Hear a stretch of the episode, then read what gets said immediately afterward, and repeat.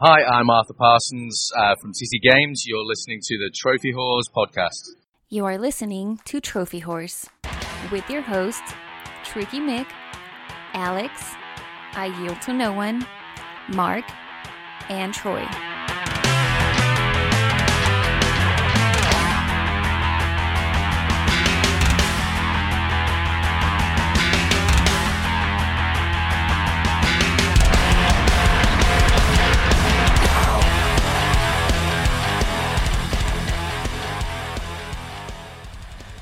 And welcome to Wars. This It doesn't matter what episode this is, cause I'm back. You've been waiting. you've been waiting two months to do that, haven't you? God, yes, I have. This is episode 285. I'm your host, Tricky Mick. Alongside with me, the man that's excited to be back, Alex. Tricky Mick was trying to ruin my return to this show, but like one of them wrestlers who comes back to WWE after a long absence, I wanted to have my moment. Damn it, fireworks and all. Did you have your Goldberg I have a raging erection right now. Oh man. Uh, also with us, I yield to no one. Hey, that Goldberg match was awesome. That was the biggest joke. Uh, You know what? No, I'm going to save it for the uh, the Smart Marks podcast. That was a joke. I, I don't care. That was awesome. I loved watching uh, Lesnar get beat. Also with us, Troy. What's the freaking business? How we doing? and uh, we do not have Mark here, so uh, eh, it is what it is. Well, how are we supposed to tap that vein if he's not here? Hey, apparently that vein is dry. No homo, by the way. Uh, Are we, are we talking about heroin? Was that a heroin joke? that vein is dry. We're gonna have to find a Yeah, new there's a new heroin epidemic in this country. Uh, listeners, I will tell you right now, there is a Rangers game going on, so there's a good chance you're gonna hear a goal horn. You, There's also a Raiders game going on. They were they did really good in the first half, but they started to suck balls in the second half. They just, uh, I think they just got a new another touchdown because Derek Carr just got a bunch of points for me. Thank fucking god. He came out and yeah, they're tied now. Uh, he came out and like there was a botched snap and it basically dislocated his pinky and pretty much as soon as that happened, the whole fucking game went to hell. But yeah, now they come back. It's tied now. Good deal. It kind of sucks because he's on my team. I'm relying on him to, to win me some points. No, he's still good as shit. But yeah, it really sucked when he uh, had his pinky dislocated there. I mean, I do want to say that I also have Philip Rivers, so I- I'm good if one of my quarterbacks gets hurt. But still, Gonna be all right. I'd, I'd rather not have Derek Carr injured because I feel like Me at this too. point, I don't play fantasy football, but I am a Raiders fan, so I I'd feel rather like not have Derek Carr injured. yeah, and then the Raiders are finally good again. So I mean, Right. you must be happy. It's weird. that's like, a good don't good season. forgive me if I'm releasing information that you don't want people to know, but you live in do you live in Arizona or it was New Mexico? No, I live in New Mexico. so Yes, why aren't you why aren't you a Cardinals fan? They're right next door. No, actually, the the trend in this area is to be a Cowboys fan, which I refuse to be a They're Cowboys they're a. Good they're, man. They're America's team, right? Cowboys suck. That's what the story is. No, they're Jerry Jones's team. I I think they I think they named themselves America's team though, so I call that into question. It's all because of the cheerleaders. Come on. Yeah, the Raiders have really good cheerleaders too, though. The Raiderettes are super popular too. But yeah, the Cowboys cheerleaders are pretty dope. I I've got no problem with any cheerleaders. Like every team, cheerleaders, I'm all for them. Nothing against any of the cheerleaders in the NFL. What about the Spirit Squad? You done with the Spirit Squad? Who has a Spirit Squad? Isn't that like some high school shit? The smart The marks would know. Girls, right? Oh, see, this is wrestling shit. I don't know wrestling. Come on, man. My God. Dolph Ziggler came from the Spirit Squad. Let's get off topic of the NFL while before Tricky burst into a fit of crying because the Giants are terrible. Hey, they won again. Didn't they play the Browns? Aren't Yes. the Browns like winless this year? They're beyond the worst. Yeah, I'm pretty sure they are winless this season. It's nothing to brag about, Tricky. Those poor guys. Hey, a win is a win. It's like saying I woke up and I unwrapped a Tootsie Roll this morning. It doesn't mean shit. In in the, in the great wise words of Dominic Toretto, it doesn't matter if you win by an inch or a mile. Winning. Uh, but if you winning. beat a good team, it definitely matters as opposed to beating a terrible team. okay. Didn't the Giants beat the Green Bay this year? I didn't say Green Bay was good this year. Uh huh. So shut up. Let's do as we do every week and give you our updated trophy count. I am level 31, total trophies of 7,684 with a plaque count of 67. Alex, How about you, how about you bring a football team a- down here to Kentucky and Lexington and play the Wildcats, fresh off their victory in Louisville this week, like twenty something point underdogs, and they fucking beat Louisville. How about that? How about you bring a How about you bring your damn Giants down here to play Kentucky? Whoop that ass. How about you Stanley give us your Boo Williams, count? whoop that ass. All right, so I have 5,779 total trophies.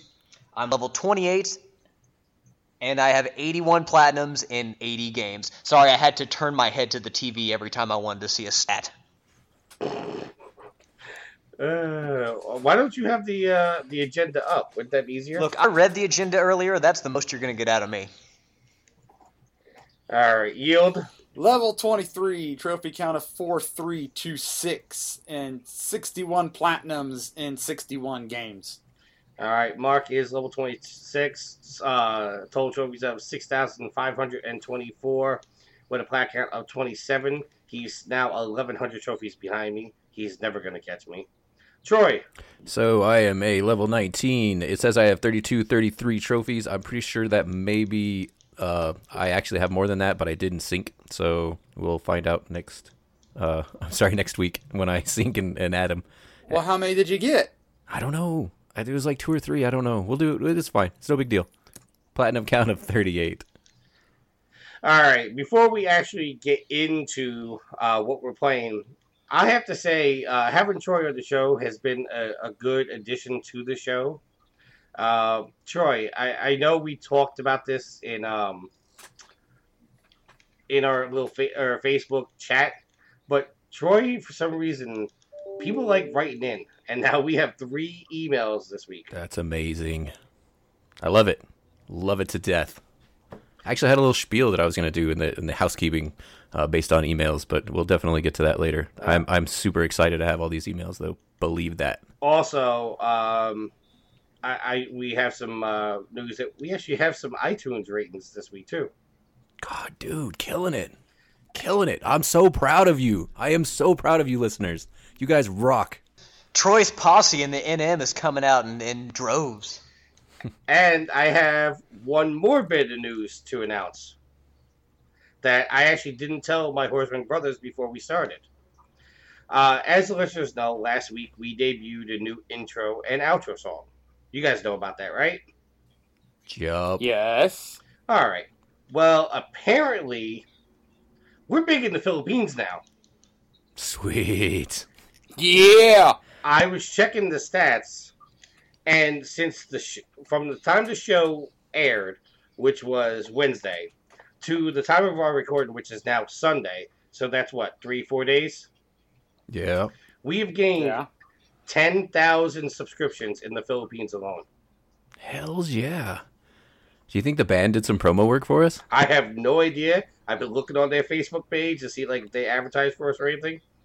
No idea. That's fucking dope. So yeah, if any, I mean, if anybody doesn't know the band, uh, even, right? yeah. No, is that the song even? No. Yeah, the ba- band's even, and they're based in the Philippines. So the the music at the front and the back of the show is uh, from a band from the Philippines that we got permission to use their music. So that's pretty awesome. That our fandom in the Philippines has grown since we started using one of their their native bands' music in our podcast. Taking over the podcast world one ear hole at a time. So I, you know, I, I meant to do this. Maybe I'll do this during the show. I'm actually going to because we talk about our iTunes ratings. I'm actually going to switch our my iTunes store over to the Philippines to see if we got any ratings from over there.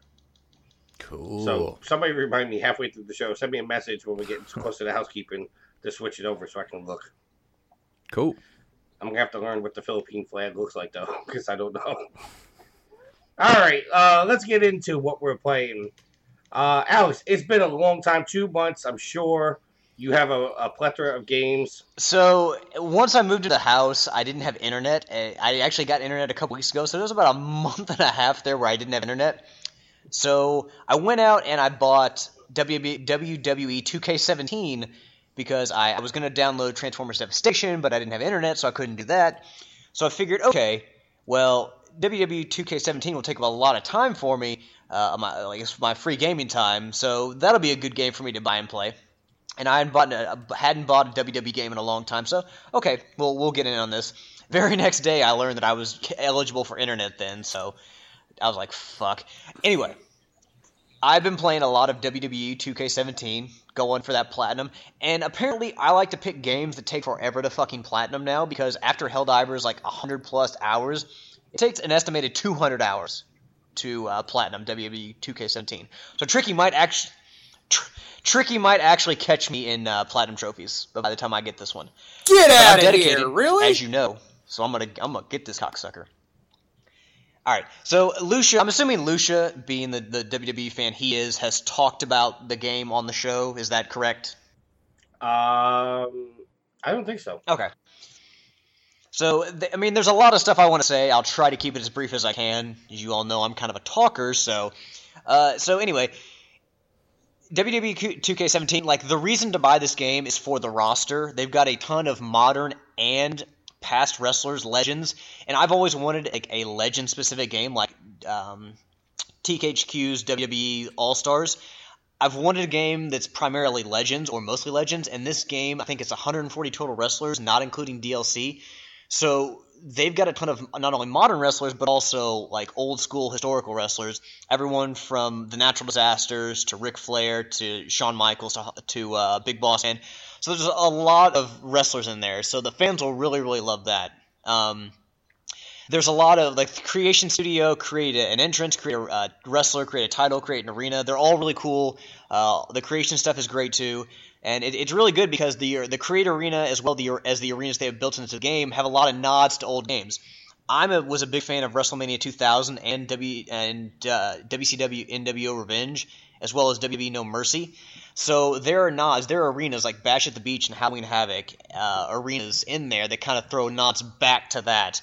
There's also uh, the Creating Arena where they have like the Backlash 2000 um, setup or the uh, Survivor Series 1998 with the big skull uh, entryway. So like that is really cool to have those nods back to the older games because I still look back at WrestleMania 2000 and No Mercy is like the two best wrestling games ever.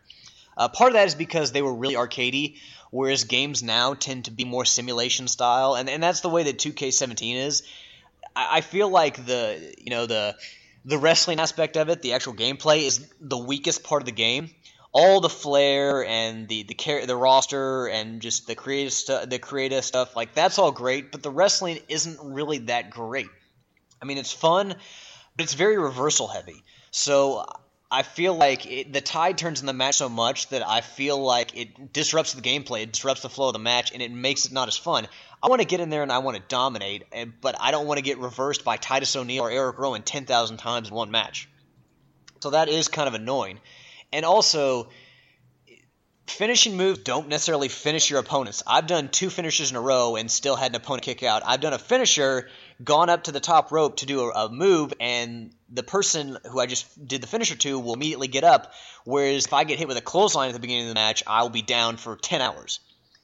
Um, and I, I hit Earthquake's finishing move on Sami Zayn, and Sami Zayn kicked out. Like, there's some finishing moves. Brock Lesnar's F5, someone kicked out of that. There's If you do a finishing move, that should be it. It should be over and done. Unless it's someone like John Cena or AJ Styles, or The Undertaker, who you know is a, a, big name who is known to kick out of something like that in big matches. So that's really annoying. The, commentary is always a problem in wrestling games, and it's still that way here. A lot of times it's out of place, generic, or just plain wrong. Um, you'll hear the same stuff over and over again, even during the same match, right after another comment. Um, I'm trying to think of other stuff. Uh, you'll try to grapple at some points, and it won't recognize you actually trying to grapple somebody. You'll just kind of stand there and stutter step. So as far as the gameplay goes, I'm kind of making it sound like it's not that great. It is fun, but I feel like the revert that it needs to be more arcadey, where I need to have more control of the match instead of having to go back and forth. I don't want to say it doesn't need to be as skill based, but it's just the flow of the match is just kind of just back and forth seesawing, and it's not as fun, quite frankly, for me. So if you have to buy WWE 2K17, I would not turn you away from it. You've probably used that style of the wrestling, of the gameplay. Um, but the real reason to, to get into this game is the, the roster, the size of the roster, the options for creating wrestlers. um, and arenas and stuff. Oh, one other thing I do want to touch on. There are two big, aside from the play modes, like where you just go in and do like exhibition and just play how you want. There are two main modes, uh, like story wise. There's a uh, my career mode, which you go, you can go build yourself up from NXT and go all the way to like the WWE champion. Uh, so it's basically your career throughout the WWE, building up your popularity and getting T-shirt sales and building up your attributes and going after titles, starting rivalries. There's that that is fine. That's all you know. It's nice. It's it's it's fun. Um, but you know, a lot of times like it'll take you forever to get a title shot, and if you don't actively start a rivalry, you will like it'll take months and months for you to get a title shot, which is kind of annoying. Uh, but overall, it's pretty fun. The, the WWE Universe mode kind of puts you in control of the entire program, where you can create shows, you can create matches, you can create rivalries if you want. Uh, it's kind of useless. I feel like they could have taken it out of there and had nothing really missing from the game. Uh, you can basically just simulate simulate your way through all the matches, or you can play the matches. It just it's an unnecessary mode. I mean, yes, you get to create matches. Yes, you to start start rivalries. But quite frankly, I'd rather play my career and then just go into the exhibition matches and enjoy all the unlockables that I've earned. Last thing I'll say is uh, one of the really cool things about it. Uh, the game's really authentic, and and what I mean by that is wrestlers have their even the legends like Jake the Snake and Macho Man Randy Savage and the Ultimate Warrior have their authentic entrance themes from back in the 90s and 80s. And even if they're like some wrestlers have like two different attires, like there's a 1991 Jake the Snake Roberts and a 1996 Jake the Snake Roberts, their entrance music for for both those characters will be authentic to that time period. So Jake the Snake Roberts has two different entrance themes because they were two different time periods when he, he wrestled, and he had two different entrance themes, one for each of those times. So the game is really authentic. The roster is great. Uh, the creative options are really good. The My Career is pretty fun. They've got a lot of different match types as they've always built into the games. Uh, great DLC support. Uh, the only thing is, is that I, I feel like the wrestling's not as fun. Like I, I come from again, No Mercy in WrestleMania 2000, where it's that was to me the perfect mix and I really likes the simulation style over the arcadiness of those games as well as WWE All Stars.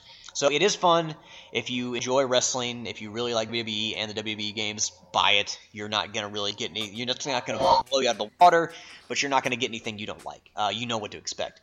But if you're just someone who's kind of jumping back into it from you know a long time ago, rent it, save your money. Don't pay sixty bucks for it. Um, I'd say wait for it to go on sale if you have to. Uh, it's fun. Play it if you want to. You know, if you're a fan, you'll you'll enjoy it. Um, but just don't expect the wrestling to be the strongest part of it because it's not. So, sorry, I went on a really long time there, but I have not been on in two months, and that's what I've been playing. Uh, all right, Yield, what have you been playing? Why the fuck did you just so... moan? Boom. Wait, wait, Tricky, explain yourself. I did moan. You you gave a heavy sigh. You were. Oh, I'm sorry. I'm, I'm actually standing in my door smoking. you you were displeased with the amount of time that I was talking about wrestling, which I figure you would I, like because you like no, wrestling. No. no, I am very pleased that you have gone long-winded and uh, have discussed. I, I it's a pleasure to have you back. I'm sorry if you mistook my my uh, breathing as a sign of. But well, hold on. Why don't you have de- Why don't you have WWE forgive 2K17? There's some online trophies that I need some help with. Because I don't play wrestling games. I bet the Smart Marks guys have that game, and they would love to help you with the online trophies. They, they would be more than happy to.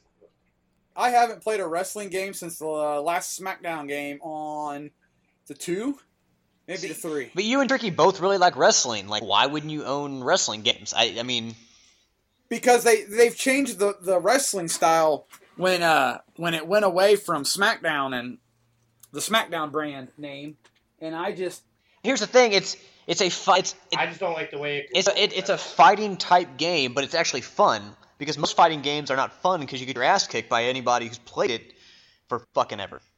I've thought I've thought about picking it up though because the the career mode looked a little interesting. I mean, I, f- I feel like if you're a wrestling fan, no matter if the gameplay is changed or not, or if it's really that great or not, simply to go in there and play as your favorite superstars and have the opportunity to play as so many people, I figure that's enough of a draw where you wouldn't really need to care so much about the gameplay style. So we've now established that Tricky and Yield are not actually wrestling fans. No, I, I, I will play a WWE 2K game again when they bring CM Punk back. When the WWE brings CM Punk back, or when the game brings CM Punk back? When, when the game brings back CM Punk, then I'll then I'll buy that game. Well, I'm sure somebody will create one. There is n- there's no way. Yeah, I mean you can upload um, superstars and logos, um, and I believe arenas too, up to the, the servers, and, and anyone can download them. So I mean, someone creates a CM Punk, you can you can download him to your system. No, no, I'm talking. The developers need to make him. They, he's got to come out to the cult of personality. Well, okay, well you know that's not going to happen because you know how he, their relationship with. WWE. I was to say this this game is licensed by the WWE. I don't think they would So let that you- happen. So you guys are not getting the clue that I'm not going to buy a wrestling. game. You're not going to play the game. You know what? I'm gonna love love it if he actually makes a comeback in. Yeah, WWE, tricky. like, If, if that back to happens, if CM Punk comes back to WWE and is in a WWE wrestling game, you have to um, you have to buy it. I will buy it. I will buy it. And platinum it. I, I'm and I, platinum. I don't know about platinum, but I will buy it. No, no, you have to platinum it. No, yeah, Troy says you have to platinum it. What if they do like a Road to WrestleMania where you have to beat the Undertaker? Then then you You're just gonna have then to make you that happen, uh, puff up your chest and you beat the Undertaker at WrestleMania. It's a video game Undertaker. It's not the Undertaker. It's not Mark Calaway. The Undertaker. No, but they uh, in previous games they have said that they did a Road to WrestleMania where you had to beat the Undertaker at WrestleMania on like the hardest difficulty without even uh, getting like the Undertaker can't even go against a pin attempt against you. You have to like completely destroy him. That's a and that was a bronze trophy. Well, that requirement is not in this game, and thank fucking God. Well, that shouldn't be too hard because Lesnar beat him at WrestleMania. So You know, if you're if you're gonna get me to do that with the Undertaker in this game, it's basically like saying, "Hey, beat a Mega Man game and get the platinum." I, and I think you actually had to beat him with a creative character too. Well, I mean, that's that's. uh I mean, a lot of times you can build up your creative character to be super strong. So, I mean, I was gonna say that if if it's anything like Madden, that actually is easier. You just puff up your stats all crazy. You know what? Before before I actually uh before I actually give false information, I'm actually looking up the trophy right now. Uh the the, the trophy was in WWE 2K13. And the trophy was called The Streak Ends and it was beat the Undertaker at WrestleMania with a custom superstar on legend difficulty. Good no, thank you, WWE 2K13. So it wasn't you couldn't get you couldn't even like start to get pinned Where are you by looking the that up at? Can you see the percentage of people who actually had that trophy? No, I actually uh I'm on a website that I can't say. Oh, okay. It'd be nice to see how many, how, what percentage of people actually earned that trophy. I mean, I'm su- I, I'm sure I could look it up on PSN profiles. Yeah, um, yeah, it's available for sure. All right. Uh, Who's next? Yield. While you're talking about what you're playing, I'm going to look it up on PSN profiles. okay, so I've been playing some Race the Sun, which um, I'm a little late reporting this, but as Tricky knows, I was number one in the world for a time in the Apocalypse mode. I got the screenshot. Oh my god. Um, I've also been playing some uh, Red Johnson Chronicles on the three, um, some Tower of uh, the Tower of Deadly Monsters, which our um, our friendly little troll is. Are we are we talking about uh, Mr. Good old crazy ass JT? I think Yes, we are. yes, and then um, I've also been playing uh, the Lego Movie. You know, I gotta I gotta give an early shout out here to JT because he was on uh, Facebook earlier. He was uh, trumping his new PSN name, which I'm sure that you all have already already gotten his friend request right. Yeah. JT, you're nuts. You One crazy crazy mofo. Uh, all right. Get Yield. Uh, no, I think that's all I've been playing. All right. I just looked it up. According to PSN profiles on the PS4, 15.4 uh, 15.47 percent, uh, and there have been 10,485 achievers. That's actually not. That's that's actually way higher percentage than I would have expected for that trophy. You got some determined, dedicated WWE fans out there. Uh, oh, here, here you go. Here, here's the, the tip of how to get that trophy. You ready? Even though in the trophy description does not mention it, this trophy can only be done in WWE Universe mode. In Universe mode, simulate the game up to WrestleMania. Edit one of the matches in the card so Undertaker is facing the custom superstar. You can use one you made yourself or one that you downloaded. Make sure the match is on Legend difficulty. Give your superstar infinite finishers and hit it with him. Hit him with it about twenty times. If he reverses it, then that's fine because he can't pin you if you don't have much damage. After you win the match, you will get the trophy. So you have to hit the Undertaker with twenty finishers. 20 finishers. Unless it's an F5, you only hit him with three. Well, technically, it was four. I'm sorry, my math was off. I was a journalism major. Troy, what have you been playing? So all of my gaming this last week took place on Thanksgiving. Um, so my wife and I had uh, her cousin over because she lives here in Las Cruces. She's going to school with us, and she worked on Black Friday, so she couldn't head to Roswell to spend time with her family. So we were all stuck here in Las Cruces. So we hosted her for our Thanksgiving dinner, and we did plenty of gaming that day. Uh, so we played some Dr. Mario on the NES Classic. Uh, PlayStation wise, we did Jackbox Party Pack one and two uh, which was a lot of fun. Uh, enjoyed that. That's where my trophies uh, would have come from. I think Jackbox 2 is where those trophies popped from that I didn't uh, sync.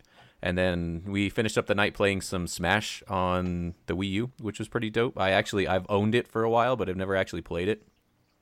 Um, the cool thing about that, I know this isn't a Nintendo podcast, and everyone's gonna fucking flip their minds about this, but uh, so uh, there's an app that you can download onto the 3DS, uh, which lets you use the 3DS as a controller for Smash on the Wii U, which is actually really dope because all I've got is the gamepad and I've got a couple of old Wiimotes, and Wiimotes are really fucking horrible to play Smash with because there's not enough buttons to do everything. Um, so it was pretty dope because we used uh, my two 3DSs to uh, as controllers for the the Wii U version of Smash, which was pretty dope. Uh, but that's that's all I've been playing this week.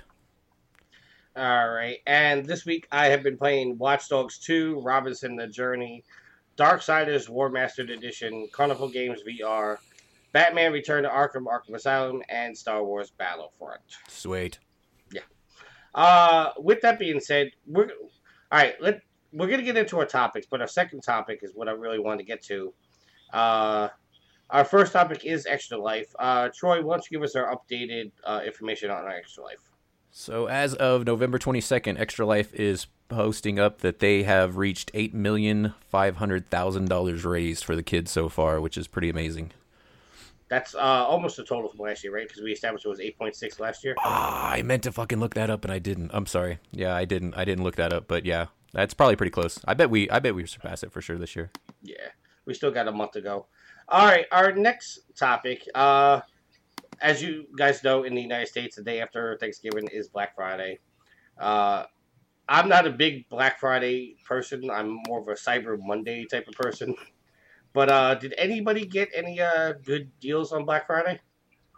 Yes. Oh, all right, Yield, you stepped up. What'd you get? I uh, picked up Just Cause Three for fifteen bucks. I Yeah. was I was going to buy I was going to buy the XL edition online from the Sony uh, Black Friday sale. It was on the it, that comes with the game and all the DLC for what was it twenty one twelve.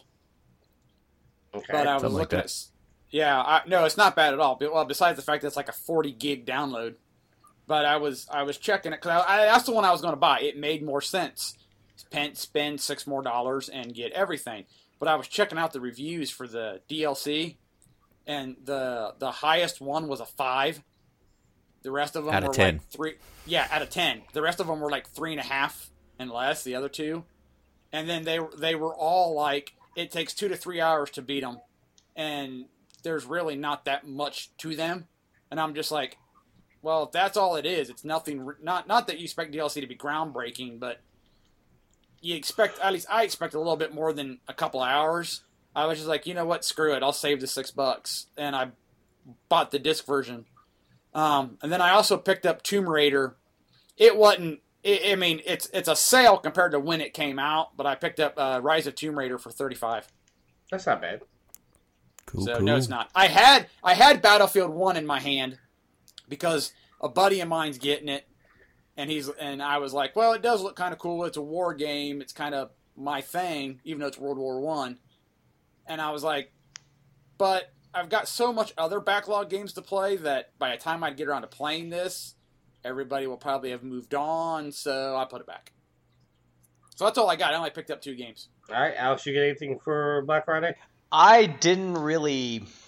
No, I worked on Black Friday and I, I thought about going to Best Buy, but I No, I, I didn't even try to brave it this year. There wasn't really anything I wanted. There wasn't really anything that I needed. And, you know, with the house, I kind of wanted to save as much money as possible. But I did buy one thing. I only bought one thing. I bought it off Amazon from the uh, comfort of my own warm, toasty home underneath a blanket. Uh, I bought Captain America Civil War on Blu ray for $8. Woo! Hey, hey, you want you you want to know something else? I know you'll want to buy that's less than eight dollars.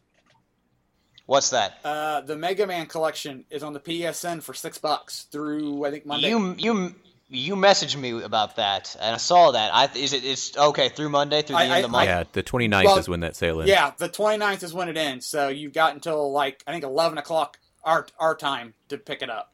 Well, I do love me some Mega Mans. and I did give away my copy of Mega Man 3 years ago, and I haven't rebought it, so I need to get in on that.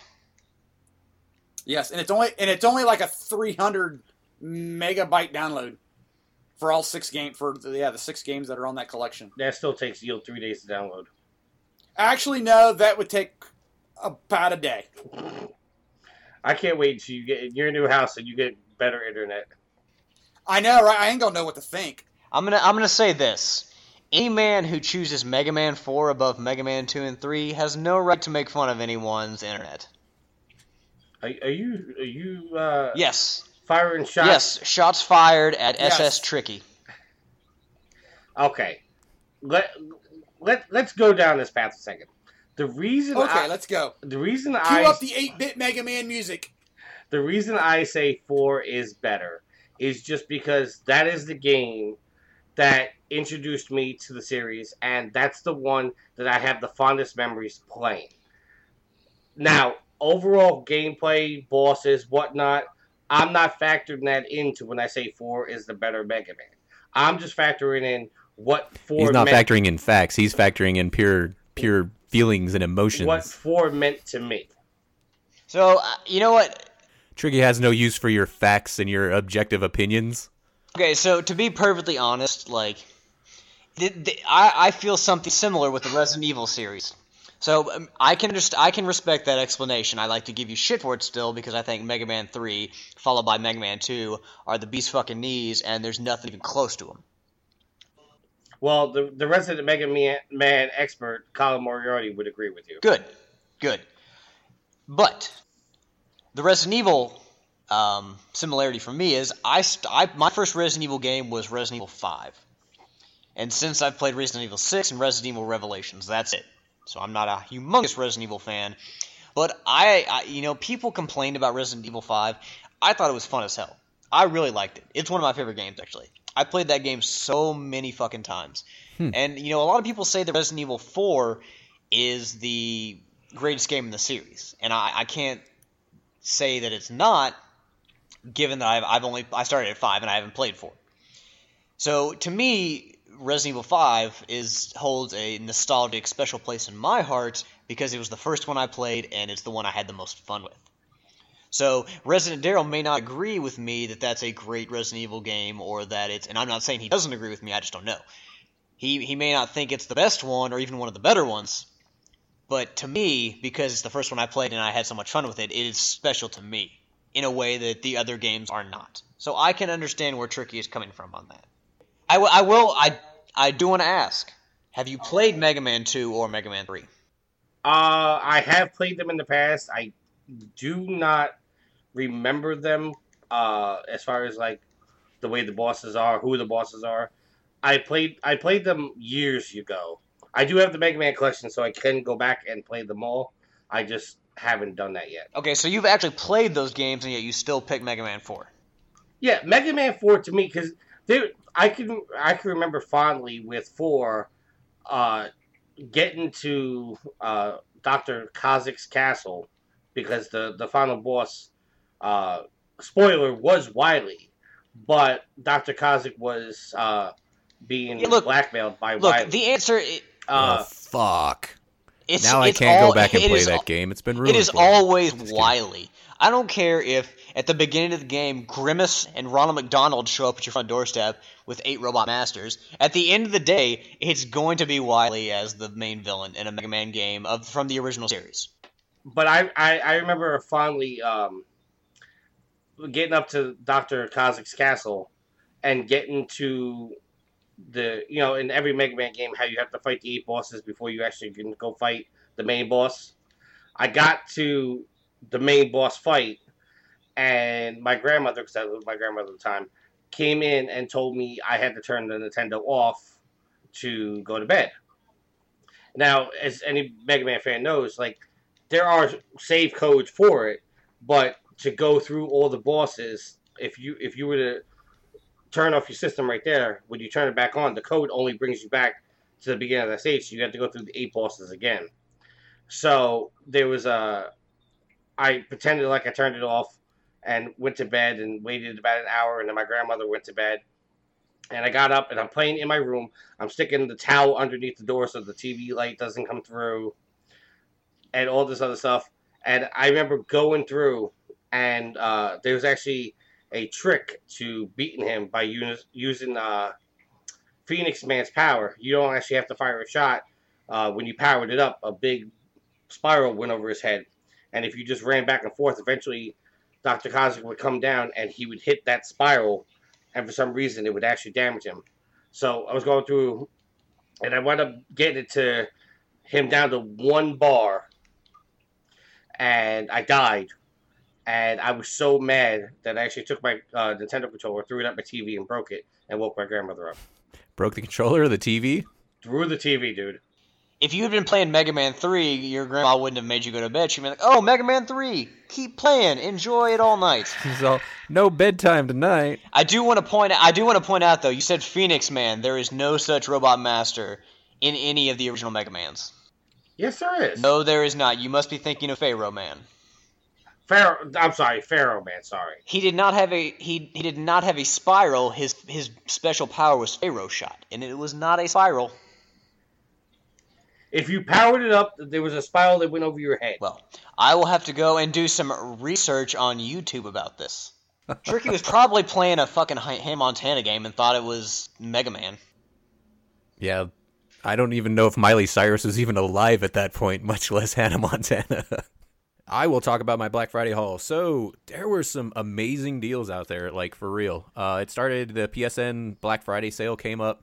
Um, there were some really good deals on that. I know a lot of the uh, the listeners uh, jumped in on that. Uh, I had posted it up in the Facebook group when it went live, and then also the uh, flash sale, which was a separate sale, also went live. I didn't think that had as many great deals. Um, the deals on the flash sale tended to be uh, a lot of newer games, so the discounts weren't like super great. I mean, they were definitely better than nothing, but they weren't amazing. Um, everything that was on that sale that I felt like I wanted or, or needed to purchase uh, because of the deal on it, I already owned. So I was a little disappointed, but I was happy that, that a lot of people got to get in on a lot of the games that um, that were on there. Um, so for my Black Friday haul, all I picked up was I picked up the uh, Nathan Drake collection for 15 bucks from Best Buy. Not for myself because I already owned that, uh, but I bought it for my stepson in Italy, so I'm shipping that over to him. He's never played any of the Uncharted games, so I figure three Uncharted games for 15 bucks was a hell of a deal and an, an amazing. Uh, it'll be an amazing experience for him. Um, I picked up from the Steam Autumn Sale for PC the uh, Shadowrun Hong Kong. I don't know if you guys are familiar with the Shadowrun games. Uh, they were pretty big in the. Uh, I remember playing the first Shadowrun game on Sega Genesis. Uh, it's pretty dope, like a kind of a cyberpunk uh, RPG kind of game. It's kind of like it's it's really crazy because it's like it's like cyberpunk. So you got like hackers and stuff like that, but then they also like combine like like Dungeons and Dragons lore. So you've got like uh, orcs and and elves and stuff like that, and it's all based in like like they, they base them in like modern day cities or even near future cities. So it's like a, a weird cross between like magic and Dungeons and Dragons style stuff with all like this hacker and and, and it's really dope. Uh, and this company Harebrained Schemes has actually revived um, a lot of the Shadowrun games or revived the series, and they're making new ones. And I already have uh, Shadowrun Returns and uh, Shadowrun Dragonfall were the first two remakes that were made by Harebrained Schemes, and then the one they just recently made was Shadowrun Hong Kong, and it was on sale for five bucks. So I went ahead and picked that up. Um, I really look forward to playing that. I really like what Harebrained Schemes is doing. Um, I've actually backed their Kickstarter for the BattleTech game that's coming out in a few months. Um, I was a huge fan of BattleTech uh, tabletop you know, where you've got the the hex grid out and you're running around with the little mechs and you're filling out damage sheets and stuff like that. That was a lot of fun when I was a kid. Um, so I'm really excited for that game. I backed it on Kickstarter. So uh, just a real big fan of what they're doing there at Harebrained Schemes. I know it's not you know Sony related once again, but that's what it is. Um, also, I picked up uh, the new Hitman game. Um, actually, ended up picking that up for PC only because uh, GameStop for a hot minute had it for. So they were selling the two pieces separately. So you have the intro pack, which is uh, like a prologue mission, and the first episode, which um, so that's like an intro pack. They had that on sale for it was like three dollars and fifty nine cents or something like that. And then they had the expansion pack, the upgrade pack, which had episodes two through six. So basically unlock the entire game, and that was like twelve bucks. So all told with tax, it costed me seventeen dollars for all of the Hitman content of the new Hitman game. And that's I don't know if you guys have seen much of that game, but it that's actually a really dope game. Super uh, open world and stuff like that. So uh, I'm really looking forward to diving into that game. And finally, Black Friday. Um, our so we were we've been talking about getting a a pet in our house for some time, and we decided that was going to be our Christmas present to each other. Uh, we decided it was going to be something that we we went in together. So uh, we were looking online on the Facebook group for the local shelter, and they had a Black Friday sale, which actually amounted to um, any pets uh, that they had that were black were actually free to adopt for the weekend. Um, so we decided a- to go down to the sounds a little shelter. racist. Yeah, that's what people keep saying. I think it's creative though. I mean, I, I, I, like, I'm not the person that calls racism, but that does seem a little racist. But see, right okay, there. my my argument with that though is is that that for an animal, a black animal is black because of the color of its hair, not because of the color of its skin. Well, I know So, that, but that's, that's not the like- way that was phrased. Well, yeah, but that's the way it is. Like, I mean, so, I mean, I can see how people, and it's funny because people keep saying that, but it's like, it's really not, and it's actually really dope because these animals, they they need homes, and for them to offer them up for free with a with a unique little twist of, oh, all the black ones are free to adopt for the weekend. I thought I thought that was really cool. Like, I mean. Coming from a marketing background, I thought that was really creative and really appreciated that. So we went down to the shelter and we picked out um, a new puppy. His name is Hazelnut. He's actually a lab terrier cross. I posted uh, posted a picture on my Twitter, so you can go to Twitter and see it if you want. Um, he's super adorable and, and just like the best mannered dog. He's only four months old, so he's a little puppy. He likes to chew on shit, but he doesn't bark. I haven't heard him bark once. Um, he had one accident in the house right when we got him uh, in the house. He peed and pooped at the same time, basically in the house. But since then, he's gone outside every time. Um, just the super, the the most well mannered dog I've ever seen. I'm I'm really amazed. Um, but he wasn't white or wasn't black, so we actually ended up getting him for half price because all the other animals were half price. So that was my Black Friday haul. I got a new pet and a couple good games, uh, a couple good for, ones for myself, and then of course an amazing one for my stepson in Italy, who gets to play all the Uncharted games for the first time. My uh, Black Friday haul, uh, had had a hard time getting it, only because of the fact that the PlayStation Store wasn't letting me check out. Uh, but I picked up Robinson the Journey, Darksiders, Warmastered, Carnival Games, Batman Return to Arkham, uh, Star Wars Battlefront Deluxe Edition, and Sniper Elite 3 Ultimate Edition. Uh, using the flash sale, the Black Friday sale, and the PSN uh, offering a 10% off code off the on the front page, I was able to get all six of those games for $125, which is not a bad price. Sweet. I saved $100. That Sniper Elite game is really good. I uh, I actually got a free copy of that when it came out from uh, GameSpot. They were giving it away on one of their podcasts, and I ended up getting that. That's a really good game. You know, I ha- I have that game. I had that game, and I got close to the platinum, and I thought I owned it already. And then I saw the remember the loot playing it, and I was like, "Oh shit, I, I still got that. Let me go play it." And I couldn't find it. So apparently, I must have that must have been one of the few physical games that I bought, and I must have traded it back in the GameStop. So I wound up picking that up for nine dollars. I got the Ultimate Edition, which had all the DLC. So I was like, "You can't beat that." Hell's yeah. Um, but if since you got it, that's good because I got to go through the entire uh, campaign on Elite as co-op, Ah, and I I know a workaround where we can actually do it as we go through, and we'll get the trophy for Elite, but we don't have to play on Elite. Oh, look at that. He's got them. He's got them exploits. I haven't put that game in yet. It, it's really good, especially when you do. It is a really Well, yeah, because I played I I I played Sniper Two on the uh, well, on the three. well, Sniper Two is different from from Sniper Elite. There's two sniper games out there. yeah, There's- that's two sniper games. yeah. One one's Ghost Warrior and the other one's Elite. Sorry, I played Sniper Elite Two on the three, and I really enjoyed it. I, I was I was going to go back. I probably still will go back and try to get the platinum in I love those X-ray shots. They're so awesome. I want to get I want to get Zombie Army Trilogy. Which, which I think is a Sniper Elite game just with zombies, right? It is, yeah. Basically, you're you're you're, you're fighting the, the Nazi zombie horde. It's made by uh, the exact same people. All right, let's get let's get into the actual show. Because Why? We've only been recording for an hour. Yes, I know. Uh, our first topic is co-op in Uncharted 4 survival mode is apparently really good. Uh, Is Un- it? Have you played it? uh, I don't believe it's out yet. Oh, okay. Uh, Uncharted 4's co-op multiplayer is a fun, tense, and chaotic take on Halo's firefight and Gears of War horde mode. But while it captures the same sense of uh, of urgency of, of its peers, it differentiates. It differ. Say that word for me, somebody. Differentiate. Thank you. Itself by tapping into Naughty Dog's signature tone, energy, and mobility. Uh, apparently, the it's 50 waves of co-op, which are broken up into 10 separate five-wave chunks. Uh, this alleviates the feeling that you have to devote a giant chunk of time in order to experience the whole thing, and allows you to make a bit of progress if you only have a brief window of playtime. This method of delivery also provides you with a ton of variety in the form of locations that offer dramatically, that differ dramatically. Sorry. Uh, so basically, every five rounds, it allows you to save itself. So let's say, uh, you know, me, Yield, and Troy, we're going through and we get to round 15.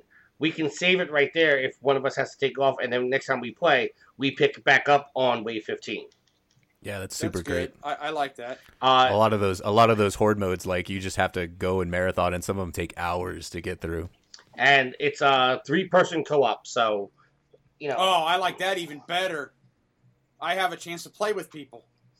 uh, certain waves, uh, certain waves toss curveballs at you in the form of modifiers, such as very uh, zones where kills only within the confined count. Uh, it felt like a repeat. Oh, those those are awesome, but they suck. It feels like a repel in the siege as I- two teammates. I would I would never get a kill. My the, my kills in those kind of games are rare enough. But if you gotta get me in a certain zone to do that, hell no, I'm not. Can't do that. Other modifiers include only being able to earn points by kills made with pistols, and an entire wave of enemies who move far faster than normal foes. Tweaks like this have added to the variety and depth of the mode. This co-op mode, Is, this, it, is it free? um, I believe it's part of the no season pass. Word in here. Oh, bollocks, people. Okay, how much does it cost then? Um, you know what? I don't know if it's it's part of the season pass. Let me let me continue reading the article here. Okay, read the article. Uh, the co-op mode also uses a mid-match economy in a smart way by letting you purchase weapons, mysticals, and team revives in various arsenals scattered throughout the maps. Uh, according to the article, it says my teammates and I constantly found ourselves grappling with which avenue to spend our money on, which led to and some tough and impactful decisions.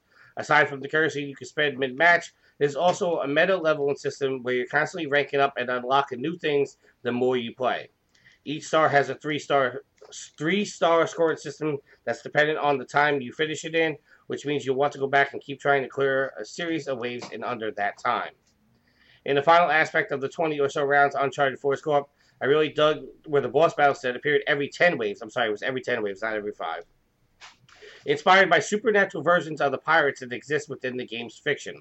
These tough fights unfolded like a smart puzzle, battling an undead nightmare that can flash across the map and create giant balls of flames that felt very different than anything else in Uncharted, and he means that in a good way. While this person only got to play the first 20 waves of Uncharted's 50, he really dug the variety and dif- difficulty progression. Having frequent changes in maps and modifiers kept each round feeling fresh. Naughty Dog has gone, done a great job of delivering a steady drip of free and varied multiplayer DLC since the game's mid-launch, and mid December's addition to this co op seems absolutely continuing this trend. So it doesn't say if it's free or it's part of the season pass. That almost kind of implies that it is, though. I mean, for him to have mentioned that it that he, they have been producing free and, and varied multiplayer DLC, almost almost implies it may not be, but that seems to me like maybe that's the case. That sounds dope. So okay, let me. Can I bring something up here? Uh, the idea of a season pass not including all DLC that will be available for a game is kind of ludicrous to me. Yeah, that's no, nuts. I agree with that. Cause like WWE 2K17 has their season pass has four DLC packs. I think there's at least going to be seven available. So if you're going to make a season pass, it's not like you would sell The Walking Dead at a season pass and then only include four of the five episodes. Like if there's a season pass, include all the DLC. Don't Agreed. yeah. That's just a little uh, something that's irked me recently.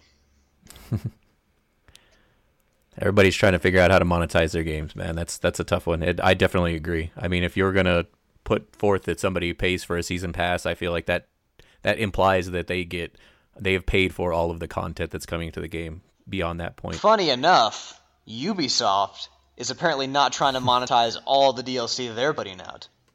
Well, hold on, hold on. Don't, Oh, don't go there. Whoa! That was Nice a segue, though. but you know what, dude? No, no, no, that no, was no, an awesome. If I feed you a segue like that, order of the agenda be damned. You go to that topic next, and then you come back to whichever one we skipped.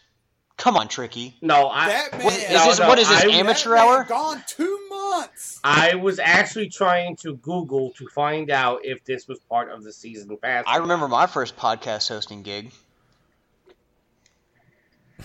I, but uh, on the on the Uncharted DLC, I think this is a really cool idea. I like the idea that you can save it. I I'm curious to see maybe if you can, um, like continue back from that point. So say we are playing together, we get to level twenty, decide to save at that point. Like, can we if we fail? Like rather than start over from one, can we just keep going back to that level twenty It does- and work from there? It doesn't say that.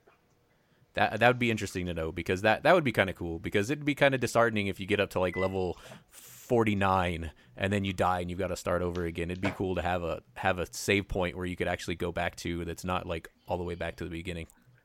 All right. Uh, everything I've googled so far doesn't seem to say whether or not it's free or it's part of the season pass or if they're going to charge for it. But uh, one thing that uh, I want to recap. I said this when I was reading the article, but I, I think it got passed over. The boss battles are actually, if you guys played Uncharted 4, all the dead pirates, the boss battles are actually those dead pirates reincarnated. So you're not going back and fighting like the bosses from the previous games. Oh, you're so fighting yeah, the, pi- the ones you're that fighting you're the like pirates. I got you. That's kind of cool. So all the ones that are the statues in that cave, like you're fighting those guys, the ones that have long been dead. Right. Yeah, that's dope.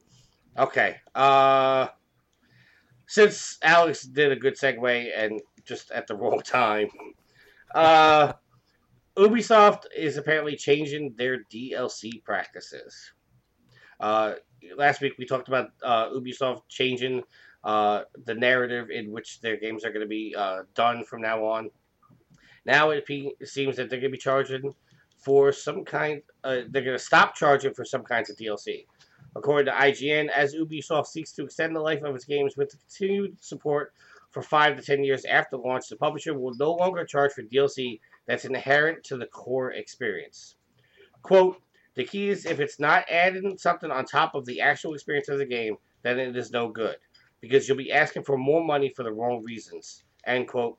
Ubisoft's VP of Live Operations, and I'm not even going to try to say your Yeah, last name, No, that's some French name. Yes. Uh, continuing to quote, also, if the content is compulsory to the gamers, it's no good as well. She added, likening it to the situation of a amusement park where the entry fee grants you access to all the rides, but you would have to pay extra for the merchandise and the food. Uh, she also pointed out that Rainbow Six Siege was a good example of Ubisoft putting this approach into practice, ensuring that every player has access to all of the game's modes and maps. Meanwhile, the content is available for purchase. Uh, excuse me. Meanwhile, the content that is available to purchase in Rainbow Six Siege is tied to the character customization, and if players opt out of it, they will have the exact same experience as, as of the other gamers. It's just an extra piece of revenue for us, which comes from the gamers being happy. If gamers were not happy, we, we would not ask for that extra money. Asking asked for why the publisher is taking this approach, she said, quote, this new way of doing things is because of Ubisoft's responsibility to deliver gamers with the best quality possible, end quote. You know, part of the core experience is a very subjective thing. I right. Say. But Uh, an example, an example they did give in the article was that uh, like skins or costumes or something like customization options for a character in a game. Those would be something that you would sell to people as opposed to like missions or like you know Maps. exactly. So I, I, I kind of like the way they're doing that, but uh, now does that mean, uh, just to use uh, the division for example, it, does that mean they're no longer going to do That's it? a, that, that that's a game. Okay. All jokes aside, uh, with the division, whoa, whoa, whoa, like, whoa, hold on, hold on, played time out. You said all jo- you said you Oh, said all jokes Christ. aside. So why are we still talking about the division? The division's a joke. Let's move on. with the division, you played the core game, and then you had the dark zone, and then they added the underground, and now they're going to add a mode called survival. Those two pieces are not part of the core game. So they s- so is Ubisoft saying they're going to charge for that stuff? Yes, That may be possible. So the the reason behind this this this helps Ubisoft also. What they're doing is, uh, and and it's been a trend uh, with games like Overwatch, and I think uh, Gears and Halo have done it. A lot of games are going to the point where uh, they're not charging extra for map packs. So, because what happens when a map pack comes out, especially on a game that's heavy multiplayer, you got a good fan base. Um, when a map pack comes out, what you do is you split the player base. All of a sudden, now people who didn't buy into the newest map can't play together with uh, uh, people who have, and usually those are split up like completely by by playlists or whatever. So, um, so you get a point where where you have this this huge group of people who have the the base game, and then a smaller portion of that actually bought whatever the map pack may be. So now, playing the new content, you have a much smaller pool of people who are playing the game together, and then it becomes harder to matchmake. It, it becomes harder to yeah to find games, and so that hurts the player base, but it also hurts Ubisoft or the company because now all of a sudden their game's losing steam. Like it's no longer as popular. It's no longer in the forefront of people's minds because they've moved on. Because well, I'm not going to buy this map pack, or nobody's playing this game, so why am I even going to bother? So what Star this Wars does is it, it keeps it keeps the player base solid and and moving together and when a new map pack comes out the entire player base can get fired up about that and they can all play together and everything stays you know consistent so it like and this just like in overwatch like anything you can buy it's all like skins and sprays and and voice lines and stuff like that. It's all cosmetic. It doesn't affect how the core game plays. So there's no play to win mentality. Uh, there's there's no having to buy a map pack and getting you know stranded from from friends who don't have it or anything like that. So it, it helps Ubisoft as much as it helps the consumer. I mean, definitely they're definitely spinning it so that oh yeah we're helping the consumer on this and they absolutely are. But at the same time this helps them too because it helps their games have longer legs and stay relevant for much longer um, without splitting their player bases. So it, it, it benefits everybody so as far as like uh, the the division example that you gave, there's still a pretty good chance that they would continue to charge for those what what would amount to be expansion packs at that point because because you've you finished the core narrative of the game the way it comes in the vanilla version, and this is all added experience. So I would say that they may give that away for free, but I think it's just as as likely that they will continue to charge for that sort of content. Well, the example they used was Rainbow Six Siege, in which they're talking about you know releasing the operators and releasing the maps. That kind of stuff I, is core to the experience because that if I that's play- all that game is. Yeah, because if I can play on if I can't play on that map, then it separates your user yes, base. Absolutely. Yeah. This is I mean that is I mean Rainbow Six Siege is basically like a simulation version of of basically what Overwatch is. It's its core experience is a multiplayer shooter. So if you're releasing new characters or new maps and only people who have paid for the season pass or are willing to pay the extra money for this map pack or this th- to unlock this character, suddenly yeah, they're completely cut off. Like you're creating smaller pockets of gamers that are playing certain maps or certain map packs and it's it's not good for the community at all. Well, see, this that's the thing with the division. Like, if, if somebody doesn't have the underground, they literally cannot go into the underground. And before, where you were trying to to join somebody in a group, now the game actually tells you that you actually can't join them because they're on a different map. But yet I fast forward to that uh, location, and all of a sudden now I can join them. And the and the, the way the game works is like, if say I have a group of four people and I'm the leader, if I actually leave the underground and go back to the real world, the other three guys are forced to come with me. They can't stay behind in the underground I run out to pick something up. That's probably just a uh, how the game is designed uh, as the leader. Like everything instances on your your world. So I mean, that's that's just the way they built the game. I think. Okay, so like your your point is that as the leader, so you you're the leader of the group. You have three other dudes that are with you. Uh, you're in the underground. Then you decide to pop back out to the overworld. Those guys who are with you have to come back out to the overworld with you in that instance. Versus like even if regardless of whether or not they have that underground DLC, like you just have they're they're attached to your gameplay. Basically, is what you're saying, right? Right, because like okay, well you can't get into the underground unless you have the underground. That's just Okay. that. So everybody, all everybody in your group has that underground, but since you popped out to the overworld, they have to go with you because you're the leader of the group. So it seems to me that that's the way the game is built. Is it's built around your instance of the game being the leader. Uh, everything that they're experiencing is based on what your game is is happening. Right. Um, so that's just that that's just a product of the way they built that game. Yeah, uh, I mean, uh, overtime will tell, but I, I mean, if it's free, it's for me. But Yeah, no, I mean this is this is absolutely a good move. It, it's a move that more developers need to do because, like, if you look at Call of Duty or Battlefield, when you're selling map packs, that's all you're doing is you're splitting your player base and you're making it so that so that people either have to buy in or they're left behind, and then the people who did buy in, they're a smaller group than what was originally, it, it- and so you're just cutting cutting the map into smaller and smaller pieces each time. Each time a new DLC comes out, now all of a sudden you have to buy the third map pack and the odds are that the only people who are buying the third map pack are a subsection of that second group that bought the first map pack. So the the sections get smaller and smaller each time. By the time you get to that fourth or fifth map pack, the the player base is so small it's going to be really hard to find a game. So this is this is a smart move, and I think I think the entire industry needs to get on board with this and just find other ways to monetize. I mean, every they need to make money, and um, it's smart for them to to maybe tie it into uh, cosmetic things like like skins and and stuff like that because that's something that's not required for the game.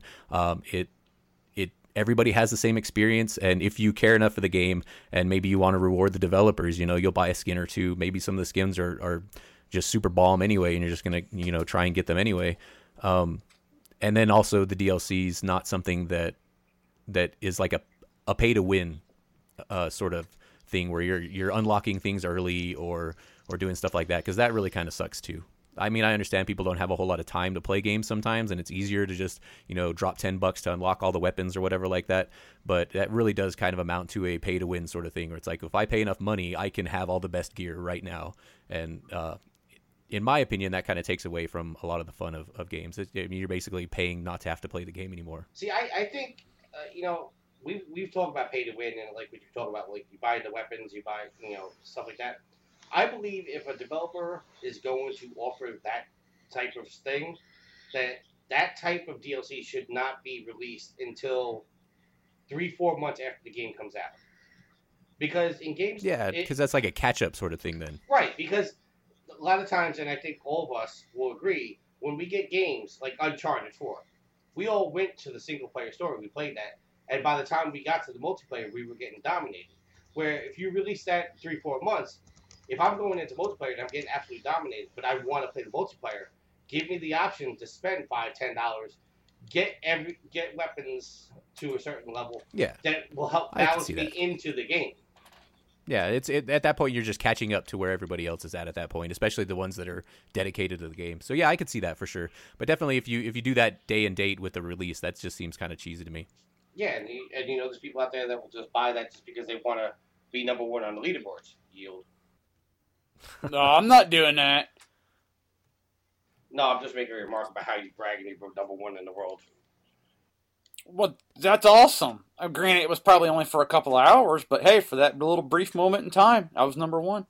You know, I I had kind of a grievance with last week's episode. I made an awesome an awesome joke about how Trophy Horrors wanted to announce that we are partnering with Telltale Games to release a new game.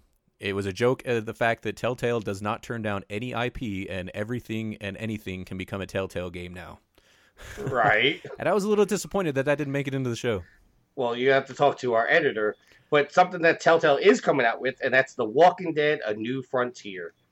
Uh, if you guys know, this is actually uh, quote unquote renamed The Walking Dead Season 3, but they renamed it A New Frontier. We finally have a release date. Uh, the game will be premiering worldwide on December 20th.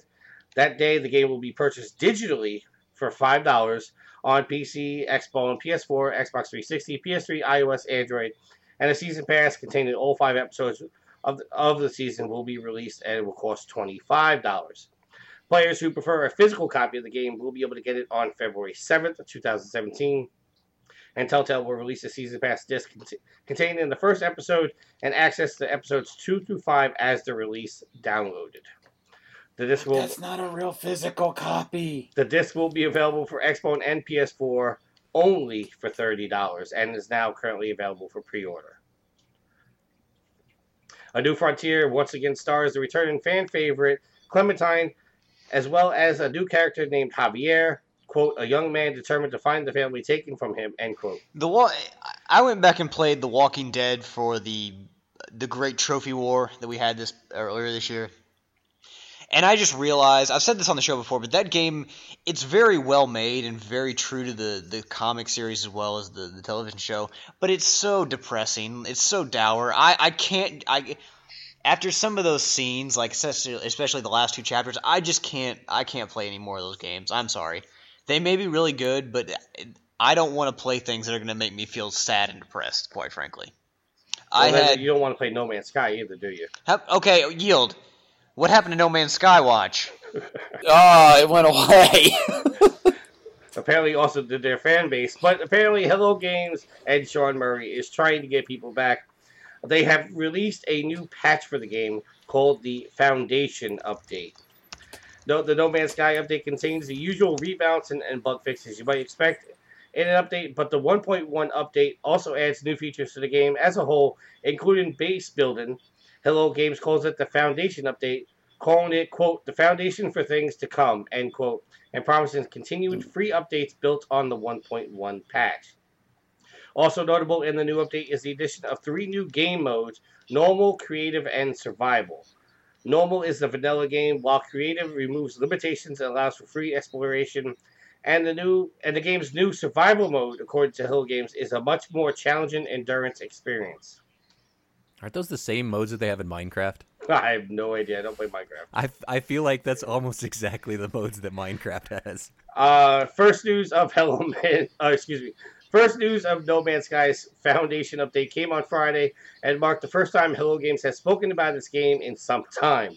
Creator Sean Murray took a moment to address the controversy surrounding the game, saying in an announcement, Hello Games is, quote, listening and focusing on improving the game, end quote, hoping to improve the experience for everyone. Yay! Glad that they came forward, man. I was starting to worry like they had all just like done some weird Heaven's Gate thing and just drank some Kool Aid and all went away. like it, it was just crazy. Like this, just blackout, media blackout. Nobody said anything. So I'm glad they're still alive and kicking. Alright. Have Have you looked at Have you looked at what's on this all on the update? That's all the No. article said. Is there more to the update? I well, I was looking at something. I uh, saw something that Sean Murray tweeted, and I, I hit the link, and I was looking for it. Now I don't know if this is all the foundation update or what's to come. I would think after after the uh, uh, press disaster that they had uh, leading up to the game, that this is everything that is on the update, not what is to come. But there is just I started skimming it because there was just a boatload of information on on this on uh, on this patch. So I'm I'm, I'm, I'm glad I'm glad they're still working on it. Yeah, it, it, it, I'm I'm of two minds. Like I think that it's good that they're you know working to make good on you know kind of what people expected of the game, what what they promised, you know, for better or worse. Um, implicitly or explicitly. I mean, there it, it, can be interpreted many ways, and it has been over the last few months since the game was released. Um, but it's good that, that they're working on it and trying to make good on it. Um, on another hand, though, I think maybe it, it, was almost a better move for them just to scrap it and move on. Uh, of course, I mean they've already done a lot of damage to their reputation, and that would have carried over for sure into whatever their next project is. But uh, conceivably they're not making any money for working on this game. They could work on it for the next 10 years and they're probably not going to make very many more sales on the game. Um, and hopefully for their own sake or for the company's ability to remain uh, a company, they've got something on, on the horizon that's going to produce some revenue for them because, uh, you know, they could sit here and, and work forever trying to fix this game and they'll probably never get it to the point that people expected it to be. And it's going to be way too late. Um, so in a lot of ways, I, I have two minds on it. I think I think it's awesome. Good on them for, for making good and definitely coming out and, and making an official statement because that was very important. But at the same time, I hope they've got something going on where they can actually make money for their company because otherwise, this will be the one and only project that they ever do. Well, no, they uh, they did the uh, da- Joe Danger games. Troy. Oh yeah, they did do the Joe Danger games. You're right. I'm sorry, but anyway, this could be the last project they ever do if they don't find some way to bring in some revenue. All right, for our last topic, uh, the Game Awards are next week, guys. All right. Yay. And normally we come out and we do like an extended prediction of who we think's gonna win and all that other stuff. We're not doing that this year. We're just gonna talk about two We're topics. not? No, we're just talking about two topics, uh, two categories, which I think uh, we could have a little bit of a discussion with. The first one we're going to talk about is most anticipated game. The nominees are God of War, Horizon Zero Dawn, Mass Effect Andromeda, Red Dead Redemption 2, and Legend of Zelda Breath of the Wild. Fuck. Now, with, That's a hell of Those, a are, list. Now those with- are all good games. Now, with that being said, I know we are a PlayStation show, but out of the list, I think I already know Alex's answer. But out of this list, which is your most anticipated game and why? We'll go down the list. Uh, Alex, you start us off. Do you need me to say it? I, I know your answer, but tell us why. My most anticipated game from the people that brought you Killzone 2 and Killzone 3. The wonderful Guerrilla Games first party studio, Sony Computer, Computer Entertainment. Horizon Zero Dawn. The next must own game for PlayStation 4. All right. Any particular reason why, or just You know, I, I've got a lot of respect for Zelda. Ocarina of Time is a, my favorite game ever. But aside from Ocarina of Time, I look at the Zelda series, and no other game in the series holds that much weight to me. It, nothing is as special as that game. you? So while I you recognize- I Link the recognize- Past is better. What's that? what? I, I personally think the best Zelda game is Link to the Past. Well, y- you you probably played. You'd be you'd be wrong. Yes.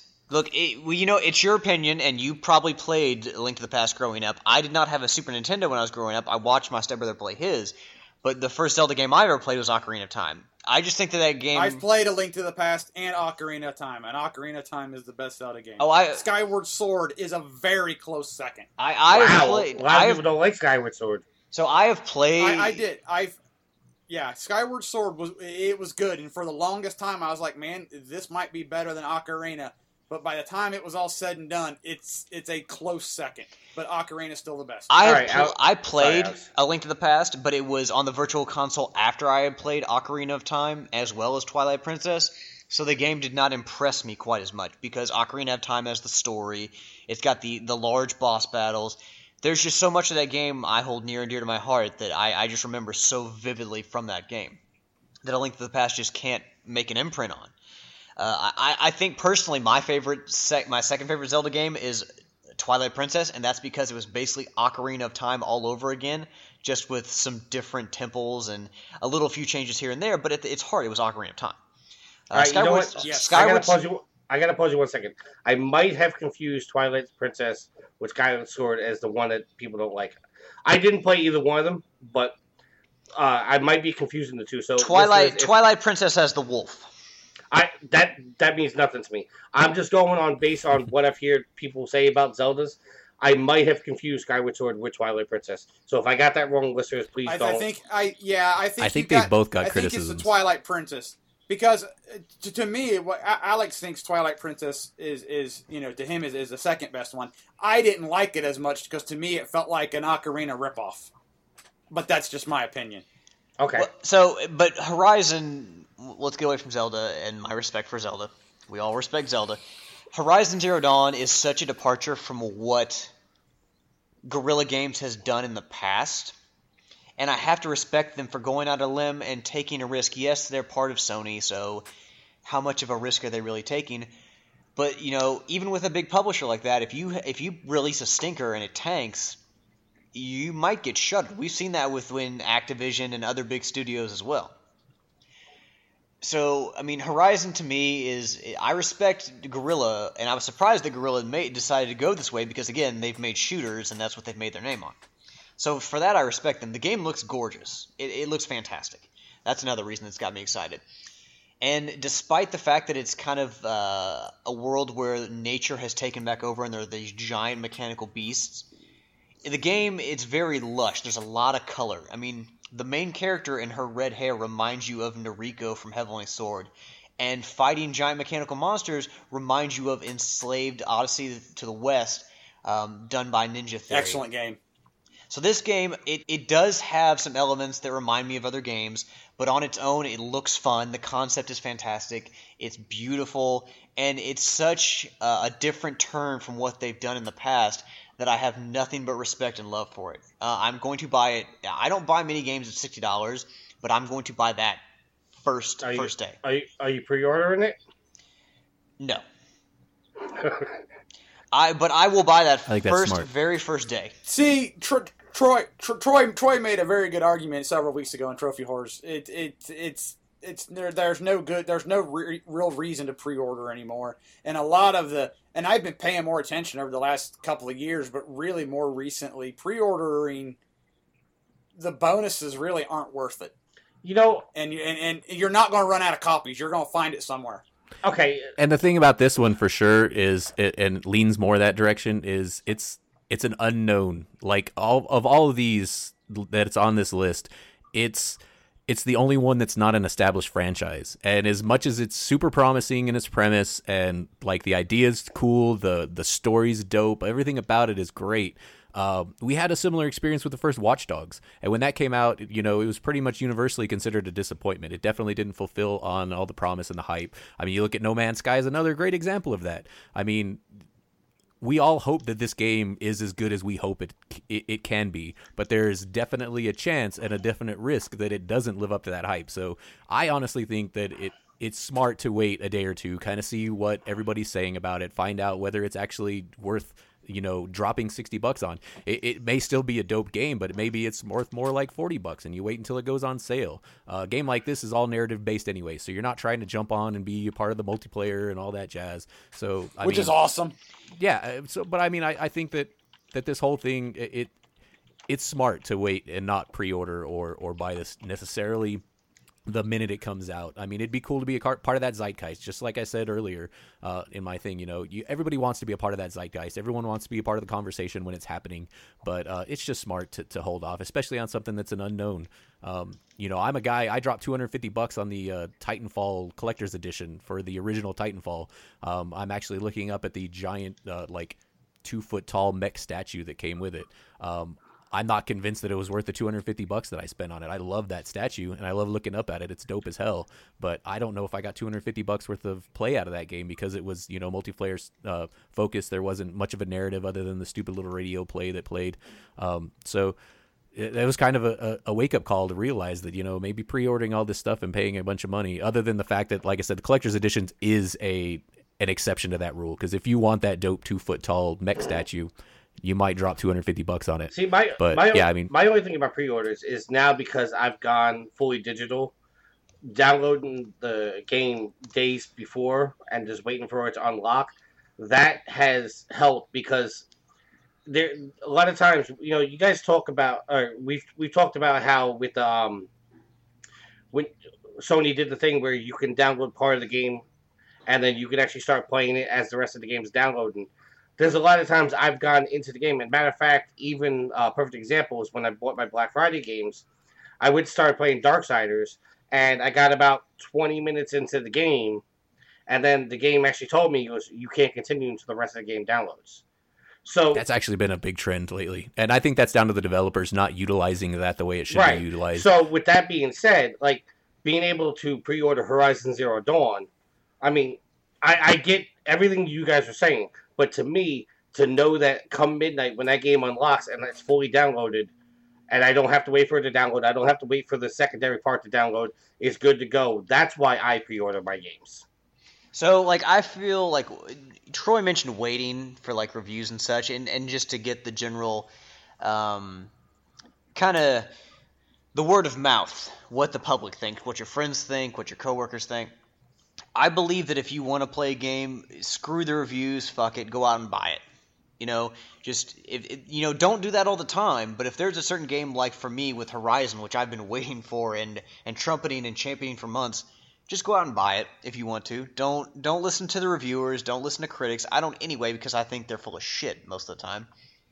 But um, I will give an example. And actually, The Walking Dead, the new Walking Dead, in the article that uh, that we had for the story, they talked about how the digital release is going to be for the season pass twenty five dollars, and I believe the disc based version of the game was five dollars more. five dollars more. it's thirty bucks. So you're saving money going digital, which is uh, one one thing that people have always complained about digital. When when things when we actually got to the point where we could download full games from the store, people talked about oh they're going to be cheaper. They're not going to have to pay as much as you would at a store. And games you've had to pay uh, just as much as you would at a store. Here's an example. actually that that example I think is is actually not right because I think it was five bucks for the first episode and then it was another twenty five for the season pass, which would make it thirty bucks total, No, which no. is what the disc costs. No, no, no, no. It's it's it's five dollars an episode, so you can buy the season pass for twenty five dollars. But even at that, that's a little bit. But the season pass isn't available until February, and the game comes out on December twentieth. So you pay five bucks on December twentieth to pay the first episode, and then it said on No, no, February no. Fe- seventh. February is when the disc is available for purchase. So you can Yeah. purchase the disc, which has the ep- the first episode on it, and then you can. I guess you have to purchase the season pass to play the other, or they the other ones Yes. become available to you Uh, as they're So uh, you- they're you put on the store. They're published on the store. You don't purchase the first episode and then augment that with the season pass. No, no, no. What? uh, See, okay. Let me let me go back real quick. You can buy a season pass on December twentieth, which will give you all five episodes for twenty five dollars. When you buy the season so that- that pass, is the you get yeah. But see, even at that, that that's a little change from the way they used to do it because they used to do it release the show the episodes five dollars a piece, but give you the season pass for twenty. So if you bought the season pass, you actually got an episode for free. But what they're doing No, now, I, I always I always thought it was twenty five bucks for the season pass right away. I, I, I, you know what? I'll have to go back and do the I'm not research. I'm I'm not hundred percent for sure because I have yet. I, I always buy my Telltale games well, after like all the episodes seven are out, dollars. and th- and, and and then I pick it up. I pick up the season pass for like eight bucks. Yeah, but this this is actually charging you five dollars with with this Walking Dead one. They're actually charging you five dollars more for the physical, where and they're charging you five dollars a piece for each of the five episodes. Yeah, but see, and and I'm sure our listeners are well aware of this, but if not, newsflash: you're not buying a physical copy. You are buying a physical copy for episode one, and that is it. Episodes two through five, you have to download. So it's really not a physical copy, as I air quote in front of my computer. For for the PlayStation 4 and the Xbox One, that's a moot point anyway because any game you buy on disc is not actually being played off the disc. It's all being installed onto the hard drive. So all this is doing is making it so that you download those episodes as they come Right. because they're all going to end up on your hard drive anyway. Like no games anymore on the new systems right. actually play off of Blu-ray disc. All right, Like, let's the- tie this. they install onto the, the hard drive. All right, let's tie this back to the topic because we kind of got derailed a little bit. Alex, uh, his most anticipated game was Horizon. Yield, what is your most anticipated game? Ah, my most anticipated game is Horizon Zero Dawn. Uh, two years ago, E3, that game came totally out of left field. I, I, I called it. I didn't exactly call the developer in the game, but I did call a totally new game being announced at E3. But it's it's totally out of left field. Like Alex said, it has a enslaved Odyssey to the West vibe to it, and which uh, you know Alex and I both really enjoyed that game. and so to me, that's my most anticipated game. I have a very strong feeling that the masses will vote Zelda only because everybody has a Zelda hard on from E3. But my my and most anticipated is Horizon Zero Dawn. And I, I, will say that Horizon is a great example of what Sony does. If you look at the generations of consoles, and you look at Sucker Punch, you look at Insomniac, you look at Naughty Dog, all those studios progressed from one generation to the next with a completely different idea than what they had before it. Sony's publish Sony Sony's uh, the games they publish and the studios they own have a tendency to go from one idea to a completely different one. And uh, and Horizon Zero Dawn is continuing that trend, which is why I like Sony so much. All right, Troy, your most anticipated game. This game, this this list is pretty dope. Like like every single one of these games is has its own reason to be super super anticipated. Um, I'm not a big fan of the God of War franchise. I I think I platinumed the first two and then I quit three. Like I couldn't keep going. I I decided halfway through three that that, that type of game is not for me. Uh, but what we've seen of God of War looks different. It looks like it may be more like an Uncharted or a Last of Us with the third person aspect and everything like that. So that could be an amazing game. Uh, Horizon Zero Dawn of all this list, it's the most known uh, known quantity at this point because it's been out for so long. All the information's been leaking out. Uh, God of War, Mass Effect, we knew existed, but it wasn't until the last few weeks that they started to leak any real tangible information about it. Um, so you know, I argue that Horizon Zero Dawn is definitely the most known quantity here. I'm definitely looking forward to it. It looks dope as hell. The premise looks crazy, uh, cool, and it's it's nice to see something new. You know, I mean, every single one of these is, is a franchise that that has existed for as much as thirty some odd years in in in the Legend of Zelda's you know case. So you know, it's good to see some fresh new ideas. Uh, Mass Effect. I can take it or leave it. I actually haven't played the Mass Effect series. That's something that I plan to uh, to remedy soon um, is go through and play all of them. I might stream it or something like that. Um, Red Dead Redemption on this list is probably the one that's the most anticipated to me, just because uh, Rockstar, Rockstar's Rockstar. I mean, I've been a fan of every Grand Theft Auto from the first one that was freaking top down, you know, sprites. Um, everything they make is quality. Everything they do just knocks it out of the park. The first Red Dead was amazing. Um, there's no reason to believe that this won't be the same. It's also the one that we know the least about. I mean, it's only even been confirmed that it exists within the last couple months. Uh, but also, Rockstar is one of those companies that you can just you can just you know write a check. You know it's going to be great. Still not going to pre-order it, but I really look forward to it. Uh, Legend of Zelda is cool. I mean, that's that's got you know all of the the panache and everything. I mean, it's it's one of the longest running franchises. Um, I've got a Legend of Zelda tattoo. I mean, you know, it's it's ingrained in the gamer mentality. Uh, it looks dope. Everything they've shown about it looks pretty dope, and, and I'm definitely looking forward to seeing that. But I have to say that Red Dead Redemption is probably on this list my most anticipated game, um, just for those reasons that I listed. And my most anticipated game, um, it's actually a very, very, very close tie between Horizon and God of War. Oh, I knew it. I'm, I'm giving God of War my most anticipated just because of the fact that it's God of War. It, it, it no, not even that, but it it seems like they're making they're they're taking a character and just giving us a different take on his character. And I don't know if it's the the father in me, but I'm very interested to see how where we heard the story of Kratos uh, you know, losing his wife and his daughter.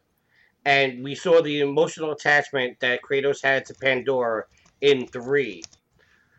And what we saw of the God of War gameplay uh, at E3, where you can see, like, the anger is still in Kratos, but he's trying to hold it within because he's trying to be a good father and teach his son properly and all this other stuff that's got me really intrigued into where this story could go.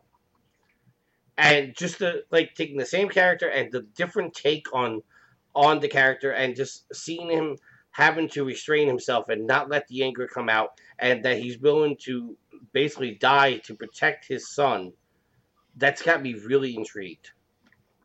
I I, I No doubt. I, I can't like Red Red Dead Redemption. I liked. Uh, I, I I will play the second one. Zelda, I'm probably not going to play because I'm not going to be buying a Switch. Mass Effect, I never got into. Uh, so Andromeda just is off my radar completely. So I, I like I, I want to play Horizon for all the reasons you guys were saying, but something with that gameplay trailer E3 has got me wanting to play God of War again. And I kind of lost it after the last God of War, which was um, uh, Ascension. Ascension. yeah, that like that took me out of the whole universe. But this, this has gotten me back into it. Uh, Respect. all right. So, and our other the other category we're going to talk to. I know we're getting a little long winded here. Uh, the next, the, the next and last uh, topic that we're going to, or excuse me, category that we're going to bring up is game of the year. Now, I know all of us didn't play all these games, but I want your, I, you know, your thoughts and everything, and we'll go, we'll go in the same order again. Game of the year. The nominees are Doom, Inside, Overwatch, Titanfall 2, and Uncharted 4. Alex, your game of the year. So I have played none of those, so my opinion counts about as much as a paperclip. Uh, but quite frankly, I you know I've said it before. Naughty Dog is the best development studio in the world. I, have so much. They're actually up for that. They're nominated for that award. So hopefully they win it. I've got to go with Uncharted 4. Uh, I I just have such an uh, an ardor for that series, such such a love for that series and those characters that I really can't say anything else without having played any of those games. I can't say anything else but Uncharted. I know simply by being in that category or nominated, those games must all be great. But for me, Uncharted just holds a special place, and I, I can't go against it. Yield? Overwatch. Really? Yes. Um, and, and I say that because just like Horizon, it's a game that totally came out of left field. I've played, uh, I played the beta a little bit at a buddy's house when, when it was available, and I've heard a lot of positive things from from people who've played it. You you read things on the interwebs. Um, uh, the, the buddy of mine who I played it at his house, he hates fighting games, especially first person fighting games.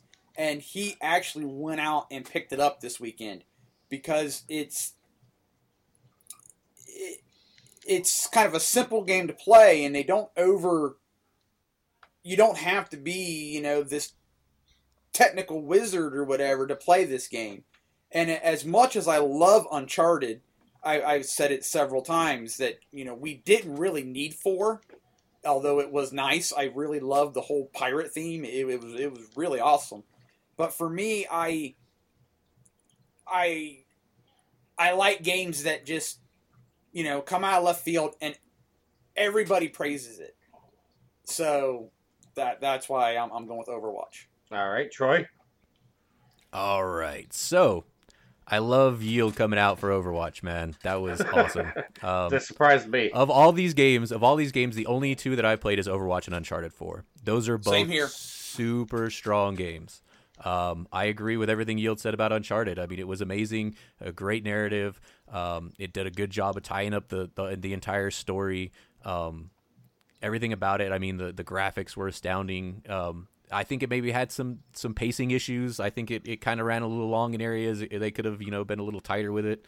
I don't know. it was you know, it was last of that Uncharted. yeah that, i mean that's but but at the same time it, it was it was on point um overwatch i love overwatch i mean i i still play it the thing is and and the thing that jumps out about me about this list titanfall 2 is great i haven't played it but i've heard good things about it the uh, the campaign on it's supposed to be dope um inside was supposed to be really great it's super short but like super poignant i mean it's from the guys who did uh, uh what's the the other one freaking uh damn it i played it not too long ago The Outside? black and white game no it was the black and white game um, Limbo. Limbo. There you go with the giant spider. Anyway, that's a really Oh. good game, and this is from those guys. Um, Well, well, Doom? that means Tricky's out. I've heard great things about Doom. Uh, that one kind of came out of left field too, in the same ways that uh, that Yield was talking. Uh, the beta for the multiplayer went real bad. Um, people, you know, weren't liking it. Uh, it had every every indication that it was going to be a horrible game. You know, Bethesda didn't put out review copies until the last minute, which we'll probably discuss. Uh, but you know, it came out and that campaign was, uh, you know, amazing. Like it was old Doom, but totally brought into the new time, uh, new updated. Um, heard nothing but great things about the campaign for that game, but definitely Overwatch of all these games has the longest tail. Um, Uncharted, I mean, the multiplayer, people still play multiplayer. I see people posting on Twitter. They've got this new mode coming out, but I feel like Overwatch has been relevant nonstop since it came out. Like people are still talking about it, still playing it on the regular, um, and it's been months since this, this since this game came out. I think if we're talking about mind share of the entire year's worth of, of gaming, I think Overwatch takes this category hands down. Uh, but definitely Uncharted, it, it, it's it's definitely an honorable mention. It was an amazing game. I really enjoyed it. I'm glad I played it. Uh, but I, I really give it to Overwatch. All write, and my... Tricky picks the division. no, I'm right in candidate. I'm actually gonna pick uh, Uncharted Four, but uh, one thing I want to point out, and I guess Troy, maybe you can speak on this more than Yield or Alex can. I find it really weird that Titanfall 2 is nominated for Game of the Year, where compared to the other shooters being Battlefield and Call of Duty, overall, I'm hearing that Titanfall is actually in third place in most categories with that. I'm, I'm surprised that Call of Duty or Battlefield didn't get a, a call over Titanfall 2, which, from what I hear, is actually the worst of the three big shooters. I, I haven't heard that it's the worst. So the thing about Titanfall that I've heard is that its sales aren't what they expected. But that's to be expected when you're going to release within three weeks of both Call of Duty and Battlefield, uh, especially after Battlefield already released. Uh, it's to be expected that the sales aren't necessarily going to be as high as as you might expect. Um, I've actually had some discussions online about it. I think it may have been uh, a combination of maybe uh, respawn trying to uh, take a shot at Call of Duty, and EA may not have had much say in the release date. Um, you know, it's published by EA, but Respawn is an independent studio, um, so maybe they had all the say in the release date. And Respawn, you know, uh, the whole reason why Respawn is, exists is because uh, a lot of Infinity Ward people jump ship uh, from Activision, and they went and started Respawn, yeah, which is yeah, after Activision it, tried to screw them yeah, so I think there may be some bad blood there, and I think they're they're trying to go at Activision's throat. Uh, so they weren't going to let Titanfall come out any other time than this window. Um, and then people have pointed to the fact that Titanfall's price has dropped uh, pretty dramatically since it's released, um, and they're they're pointing that to the fact that it's unsuccessful. Uh, also being you know a business student i can see that being another shot at activision trying to steal away you know potential sales if your game is is cheaper. And from everything that i've heard as far as reputation wise titanfall is a better game than the new call of duty. The new call of duty is just another call of duty. So they're they're definitely doing something different and that's to be respected. And so by dropping the price it's it's like penetration pricing. It's like like Japanese VCR manufacturers did in the 80s. They come in, they sell a product at cheaper just to get people to to switch to their brand, um, and then push the other ones out of out of you know out of the market. Granted, they're probably not going to end up pushing Activision Call of Duty out of the market, at least not this time. But any any people they can steal away is a good thing. Yeah, but um, everything I've heard about it doesn't make sense for them to put it against another EA game. I mean, Battlefield alone, you know, take Call of Duty out of the mix putting Titanfall, Titanfall against Battlefield alone is just a stupid marketing move. Well, yeah, that, that's the thing though, as I don't, and none of us know uh, how much say EA had in the release schedule of Titanfall. Well, like I said, well, they, published, the they published the game. They, uh, they are the publishers. Or they would, but, wouldn't you think they have the final word on that? I, I see it. I don't know, and none of us know. But the thing is, is, is Respawn owns the IP. EA doesn't own Titanfall, so they're publishing the game for for Respawn. But I don't know how much actual say they had in that. That would all be in the contracts, and nobody really knows. Um, they may have even come in and said, "Hey guys, this we think this is a bad idea. You're going up against Battlefield, and you're going up against Call of Duty, but at the same time, it may have been a completely emotional decision on respawn just wanting to go after call of duty. We don't know but i kind of have a hunch that that probably played into it and whether or not ea had any say at all in the release schedule. Because yeah i mean ea being a big corporation they probably had the data they probably had the numbers to say look this is probably a bad idea. Um, but also from what I understand, this game being having uh, Call of Duty having the bad reception that it did, you know, the the number of vitriol and everything that, that came at that game when it was announced, uh, they probably saw this an opportunity. If you were ever going to be able to take down Call of Duty, this is probably the time to do it. And if you have a two pronged approach of a uh, classic military shooter combined with a futuristic, you know, all out mech and jumping around and all this crap shooter, uh, that's probably a good one two punch to come at Activision, you know, and, and when they're perceived to be at their weakest. So there's a lot that plays into that, but everything I've heard about Titanfall 2 anecdotally about the quality of the game, it's it's pretty on point. Everyone has said that uh, I, I've heard a lot of people say that it's their favorite of the three as far as quality is concerned. Yeah, but I've see I've heard now because of the poor uh, sales coming out, you know, between Call of Duty and Battlefield, that they're talking about that might not even be a Titanfall three now because sales wise doesn't dictate the fact that they should make another one. Yeah, I mean that that may very well be the case. Who knows? I mean, it's it's it's kind of an interesting situation. We may never know the whole story. I mean, it's a little early to be saying that because who knows? I mean, down the line, more and more people might go buy the game as as the next year or so progresses. I mean, it's too early to say that there's not going to be a Titanfall three. It, especially yeah. especially with the price drop. Uh, the, the the same buddy of mine that just picked up Overwatch picked up Titanfall two because he had heard some good things about it and even I was intrigued w- with the first one. I mean, I didn't rush out and buy it, but the concept looked cool. And he went out and picked it up because it was a it was a decent price on Black Friday. So, um, I would say it, it's too early. It normally gives an indication, but I mean, like Troy was saying, maybe it's a marketing strategy. You know, hey, look, Call of Duty's getting bad reviews. Our game is, you know, twenty bucks cheaper you come try our game. And this could be the shot in the arm that it needs. Yeah, but also I would say that Titanfall 2 and Inside on this list are probably the weakest links. I honestly think that it goes to either Doom, Uncharted 4, Overwatch. They've been around longer. They've had more time to to to build reputation. Titanfall is just way too new, and it there is a lot of you know uncertainty around it. I don't think it gets Game of the Year at all. And Inside's great, but it's super short. The, the one thing I will say that that's kind of good about the Game of the Year this year is there's not a game that just came out. You know, so I mean, I mean, uh, Titanfall kind of goes in that. But how many game of the years have you seen that the game was released the day before the cutoff?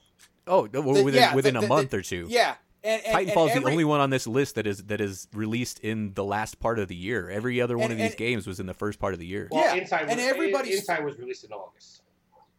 Oh, but, okay. but, but you guys get what I'm saying. Than. Everybody's flying high because of this new game that just released, and all of a sudden that game wins Game of the Year, and it's like I, I it's, always get it's, aggravated it's, by that because actual, you know, it is quality. It, it is. You're you're you're you're all excited because that's the, that's the the latest and greatest game. That's what's on everybody's mind, and you need to sit back and look at all the games throughout the year and go which one's holding up. Is, am I voting this game because that's the one that's in the forefront of my mind? All right. That's how I look at it. I'm sorry. I'll get off my soapbox now. Well, no, it makes sense. It makes sense. All right. Let's uh let's actually do the topic of the week that we've been delaying. How about that, you guys? Alex, we have actually waited. Uh, I know you haven't listened to the shows. We've actually waited to do the topic of the week because me and you are really, and Mark, uh, he's normally uh, he falls in this category too. But me and you are basically the game reviewers and have to deal with this type of situation. Uh, in an article that was posted on October 25th on IGN, I'm going to read the article so you're caught up on the situation because I'm pretty sure, Alex, you don't know exactly what's going on.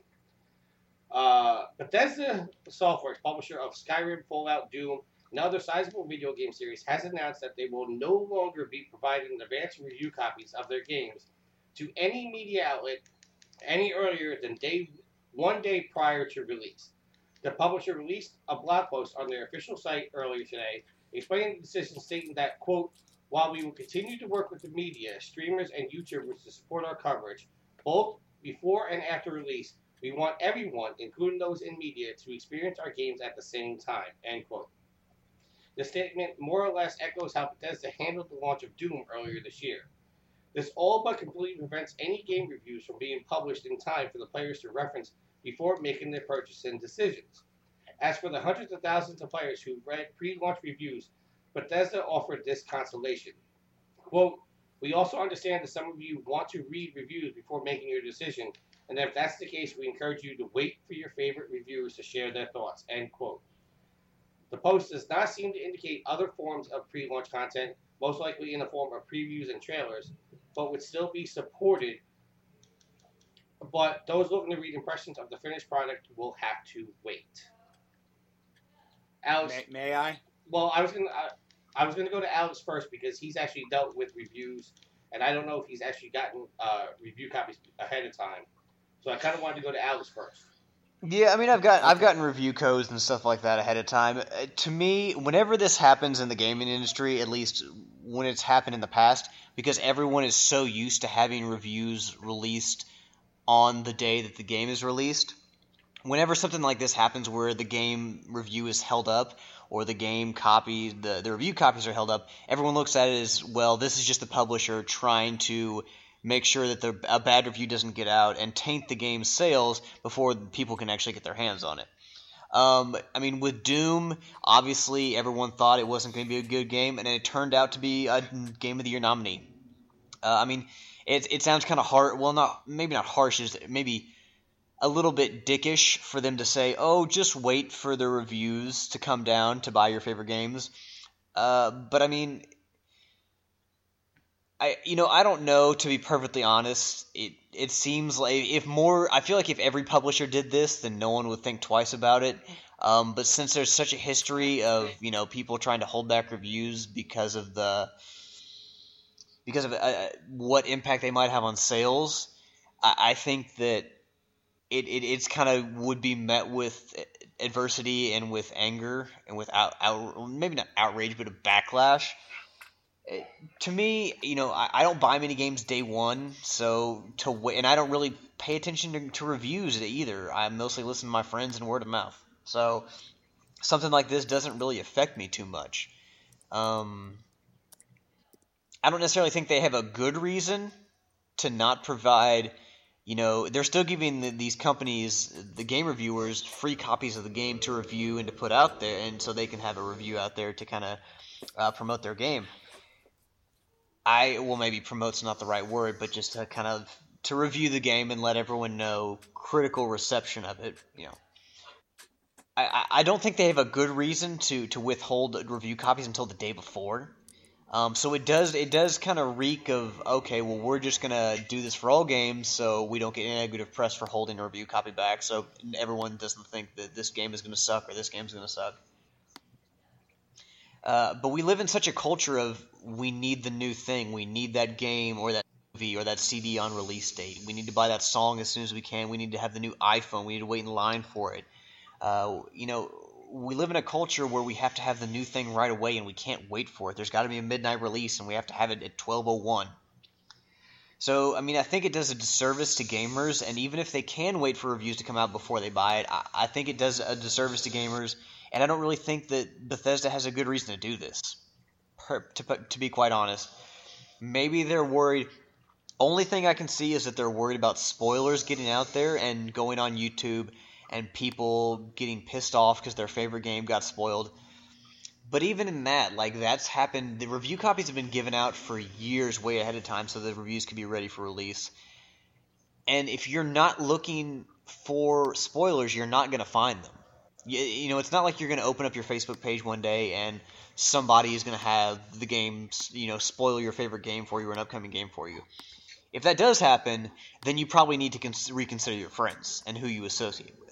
But you would you would literally have to go onto YouTube and look for spoilers in order to see spoilers. See, and one thing I want to point out is two things. One, prior to Watch Dogs 2 getting released, IGN posted uh, what they do now is they call a review in progress. And the guy started reviewing Watch Dogs 2, and he stated that if he was to give it a score at that point, he would have scored it a 6.5.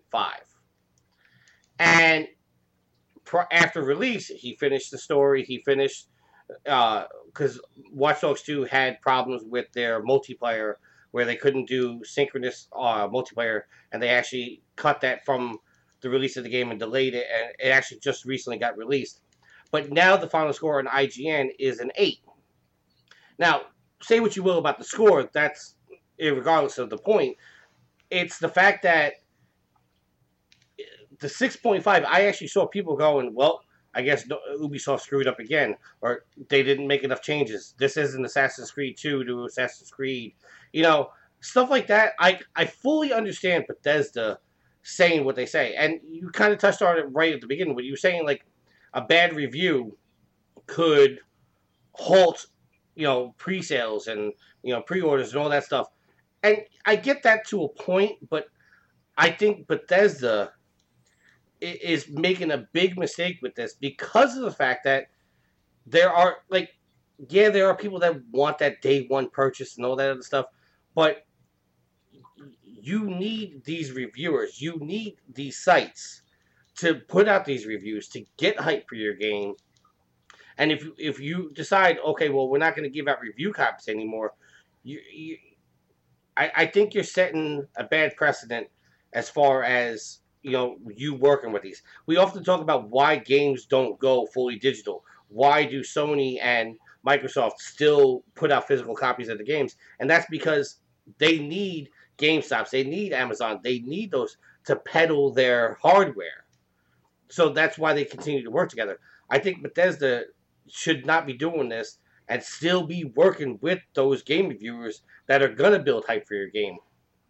Well, so like with first of all, if if any company like IGN, I don't agree with them doing a a review in progress. Oh, I don't agree with that either. Because but. that's a very poor practice, and they shouldn't do it. Because even if you say that this is not a full review, or this is just, as they say, a review in progress, it's still going to turn some people off to the game. So they, they don't need to be doing that. That's a terrible practice. Uh, cut that shit out, IGN, if you're listening. Um, so I, I think that, but if, you know, if the, problem is the Bethesda releasing a game, giving a game copy to a developer to a, a reviewer a day ahead of time will actually feed into that. So they're gonna be like, okay, well, I've had this game for a day.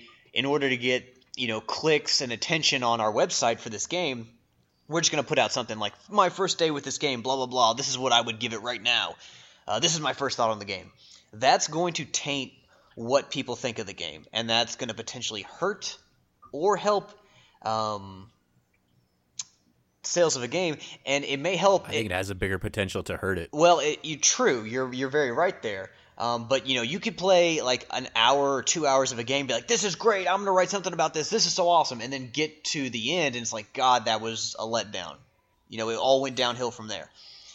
So, so I, but but I would argue against that in that so all of the outlets that they're typically going to give review copies to, I mean, especially a big publisher like Bethesda, they're going to give them to uh, your GameSpots, your IGNs, your you know Rooster Teeth, all these these big outlets that uh, they have experience reviewing games. They know what to expect. They they're not going to spoil anything for one because they know they know how to do their jobs. You know, they're not some jackass on YouTube who's going to stream the whole game as soon as he gets it. You know, they know how to do this and do it right. And so, in the same way as the IGN review in progress, when they put out that content day one because they have to have it there because that's that's when people are looking for information on these games. There's on release date, so they have to put something there. So they're going to put it out with that. It's like, look, I've played two hours, and this is what I think out of this two hours. But that could definitely change, and I think that has a bigger tendency to probably do more damage than good because they're not going to come out and say, "Oh my God, this game seems like it's the most amazing thing ever," and blah blah blah, because these people know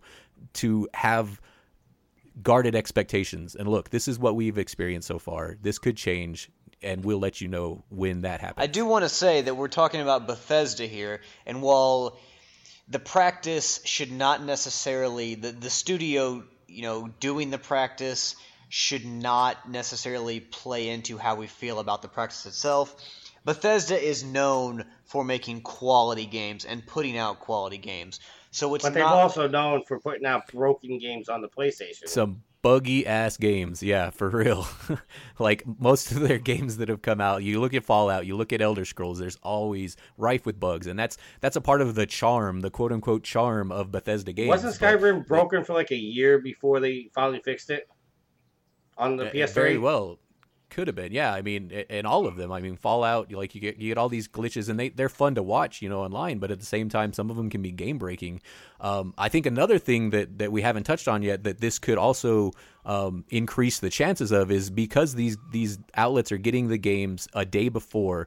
It's forcing them to rush through a game. And when you're talking about a Fallout or you're talking about an Elder Scrolls game that typically takes 100, 150, 200 hours to complete and, and, and fully experience, you're forcing this reviewer to rush through this game in two or three days so they can have content ready for it. So they're not experiencing it in the best of, of circumstances. Uh, ideally, they would have gotten this game two or three weeks ahead of time so they could play through it at a leisurely pace, experience the game the way you and I would experience it buying it on day one, and, and have a an accurate review based on that experience. Instead, they're they're reviewing it based on playing it 12 hours a day for 3 days to try and get as much of it done as possible so that they could, you know, write a review and have it on on the site.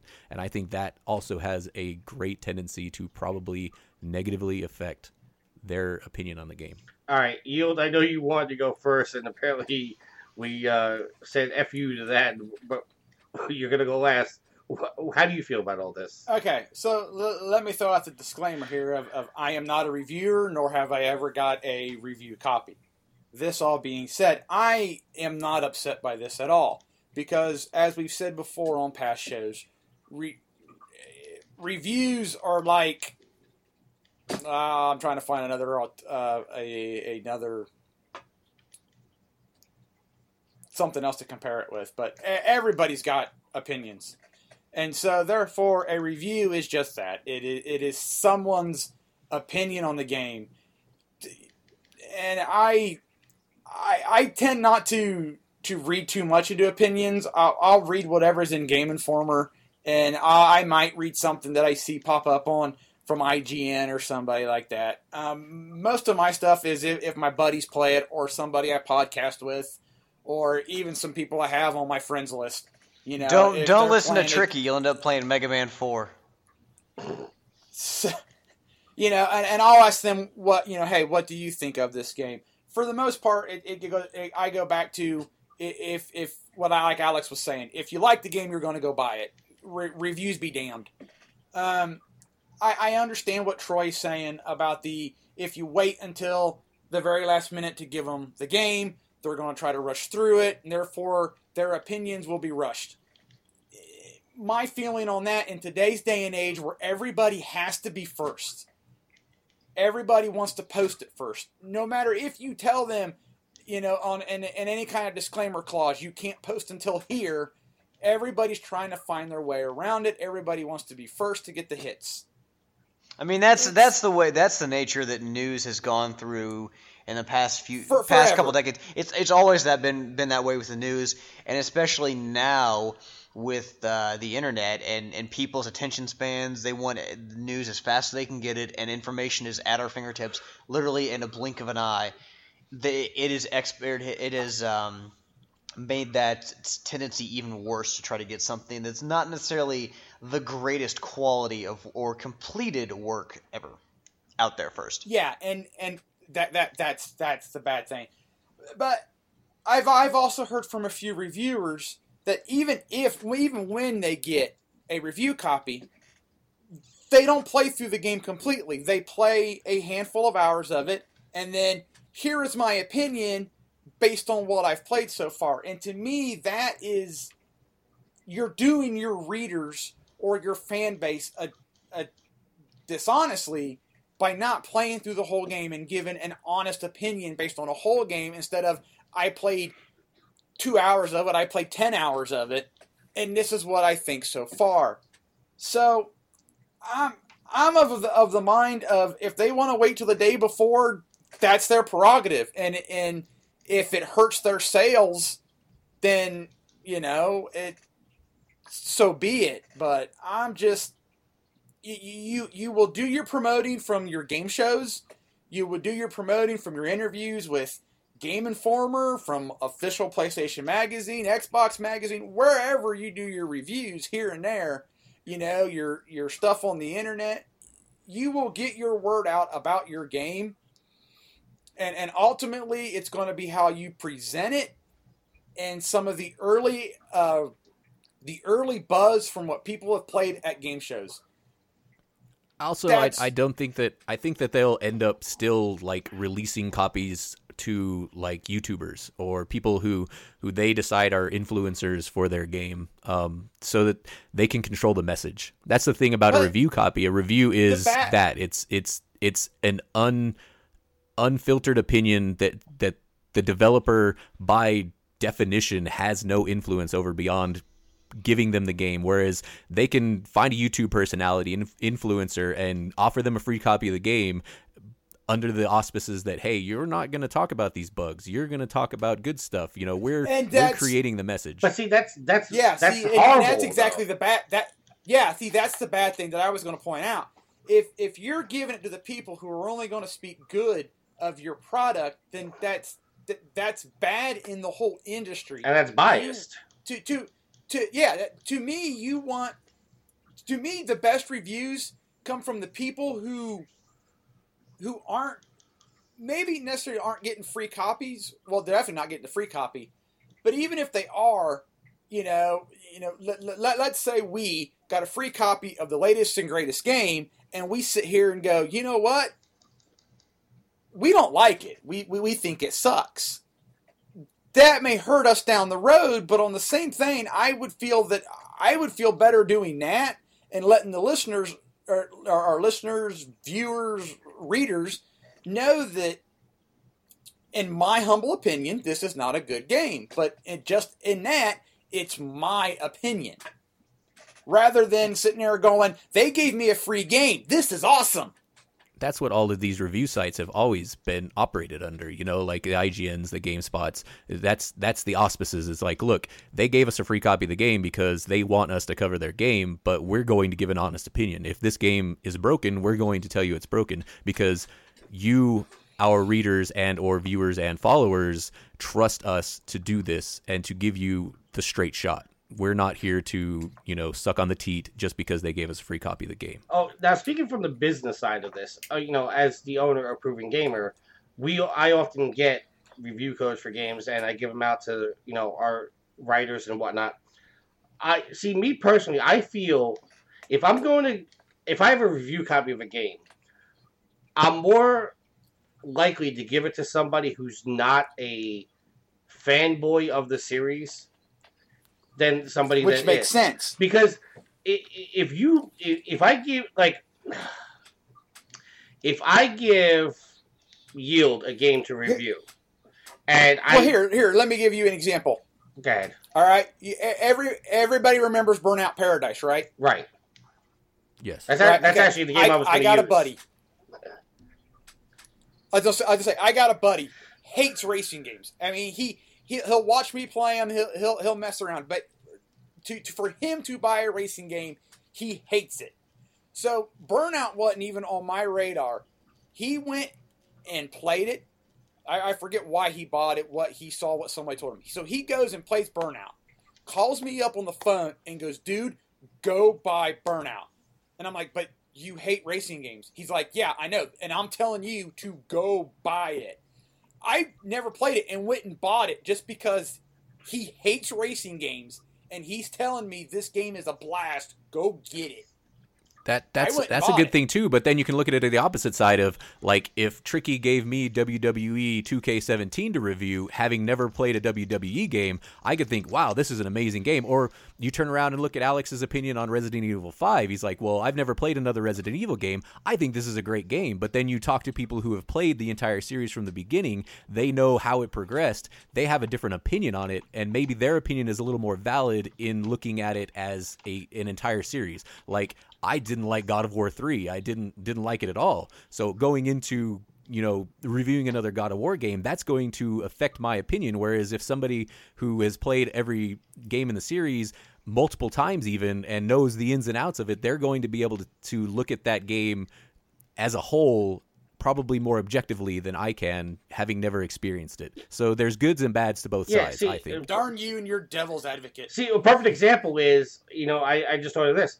If if somehow Proven Gamer gets a review copy of Resident Evil 7, Daryl would be the last person that I want to review that game because he's going to go into the game with, uh, you know, star Rose-colored glasses. yeah, starstruck eyes, and he's going to love everything about it. And it's not that I don't think Daryl would give an honest and in depth review because that's not the case at all. Daryl was is a phenomenal reviewer of games.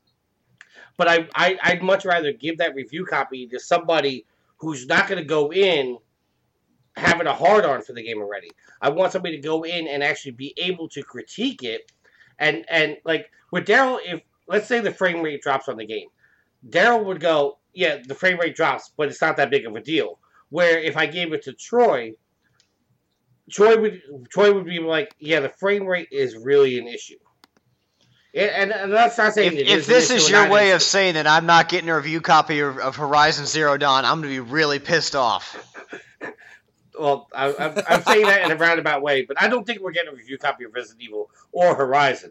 But that being the point, it's like I, I, I want to give it to the person that's going to be more neutral. Like I don't want to give it to a person that's that hates the series. I don't want to give it per- to a person that loves the series. I'd much rather give it to a person that can stay neutral and say these are the flaws, these are the pros, these are the cons, and give that honest review because that's what actually pride Proven Gamer being is that we're giving you a quote unquote proven review. I want you to Anybody know. should be able to do that though. Like, it, like I, I pointed out with IGN and GameSpot and all this, all these people who are given these review copies, they've been doing this for a long time. They understand, you know, that that they have to give the straight shot, and so uh, even in those those places, they tend to try and pick review copies to go to people who at least have experience and interest in that genre because otherwise you're not getting a complete picture Well, yeah, I'm not. versus, I'm you not. know- I'm not going to take a re- uh, like me. I'm not going to take a Call of Duty game to review because I don't like first person games. Yeah But I'm also not going to So, give that I mean, review there's- copy there's a little to of both. the Walking Idea, who absolutely loves Call of Duty. I'm going to give it to say Alex, who can play the game and be able to do it. I Yeah, want to. but I, you would hope that everybody could be objective I want to be very clear that when it comes to Horizon Zero Dawn, I'm as neutral as it gets. All right. With that being said, we're going to close out the show. As he flies his gorilla flag. With that being said, Shut the we're- hell up, Yield. we're gonna we're gonna close out the show. Uh, listeners, I know we said we were gonna talk about the Bill of Rights, but uh, time is getting a little pressing, and Alex does have to go to bed. His mom is calling it, telling him it's his bedtime. So I gotta do- work early in the morning. Let's do. Uh, uh, we we actually have four emails this week, so let's quickly go through them, and then we'll get into our housekeeping. Uh, first one comes from Matt over at the Smart Marks podcast. He says, with Black Friday coming gone by the time we record, and answer this question, did any of you horrors score any Black Friday gaming deals to boost your trophy count? Also, were there any games you were looking forward to being discounted for the holiday, but somehow was missing from the deals? Personally, I'm surprised that there wasn't any good deals for Battlefield 1. On a side note, I was happy to hear your predictions for last year's Survivor Series, or excuse me, last week's Survivor Series, and how wrong you all are. Happy hit trophy hunting horse. Peace out.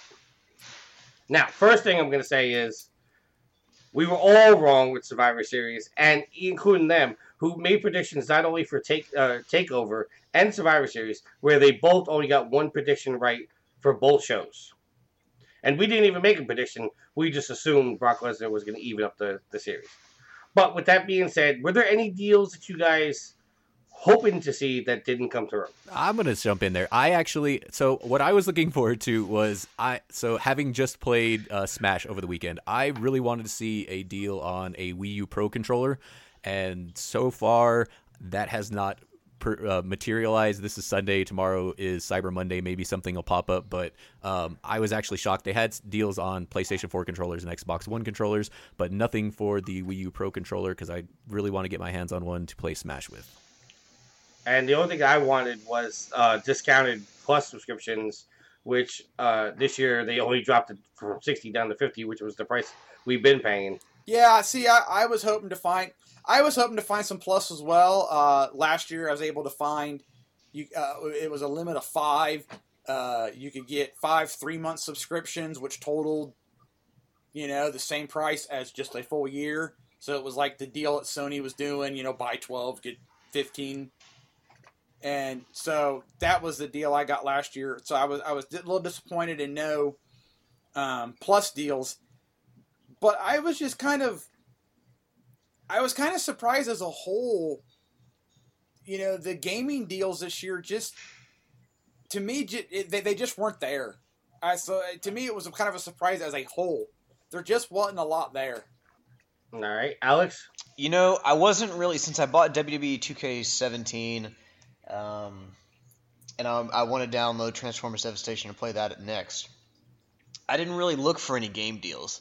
Uh, movie deals were the ones that I was really looking at, and usually Black Black Friday, a good percent of my purchases are movies.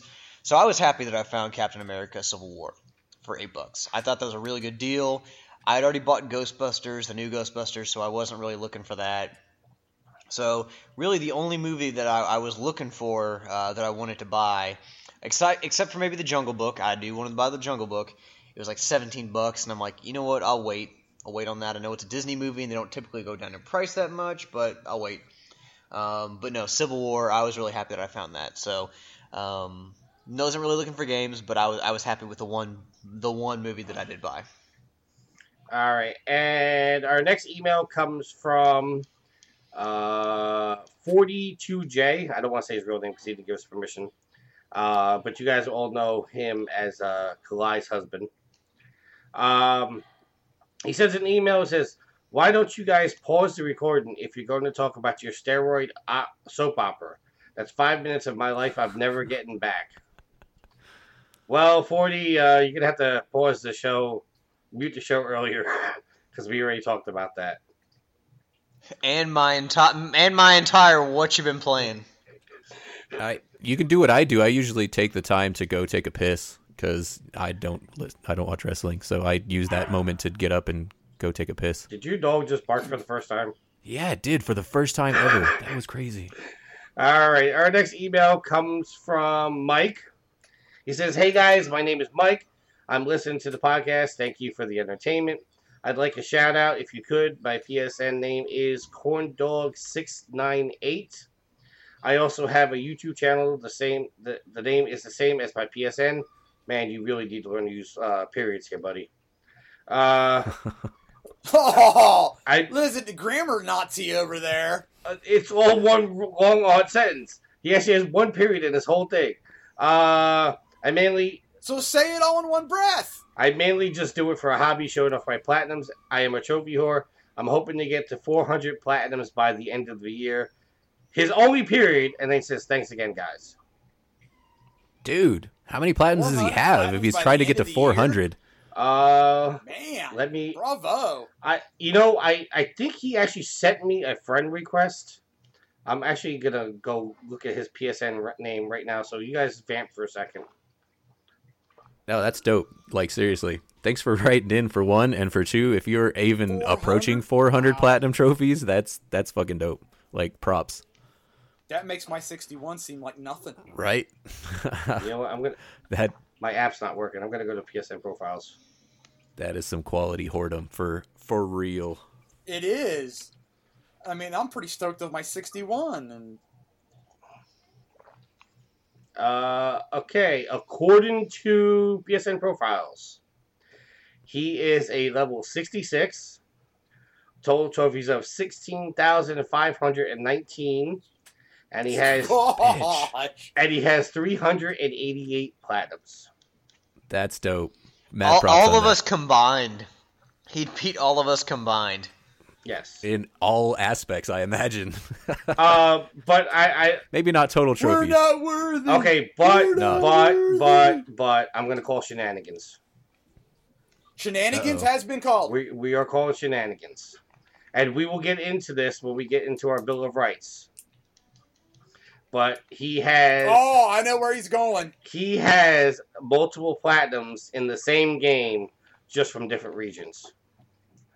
Oh wow, that's a whole different like topic than what we actually discussed for the Bill of Rights, going in in multiple regions. Right. He had. I mean, he has the platinum in Saints Row 4 reelected twice.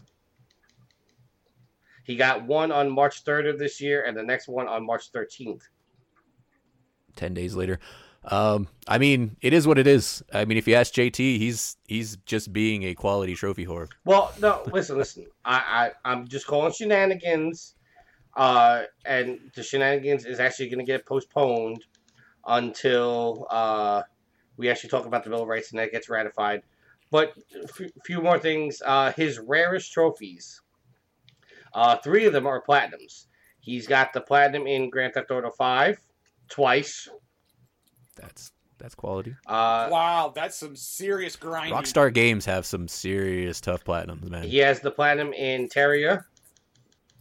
A Terraria, Yeah. yeah. and he has a silver at a 2.62 uh, in Mortal Kombat from I'm Not Dead Yet, which is uh, go down to 10% of your health and come back to win the match. Cool, cool. It was probably boosted on that one, I bet. Yeah. I'm not I'm not Yeah, trying to call you- shenanigans, but that I mean that sounds like something you'd probably have to boost unless you're like super quality Mortal Kombat player. I, But it's all good. Respect for the boosting. I'm actually looking for his fastest platinum. Uh, his first trophy has no timestamp,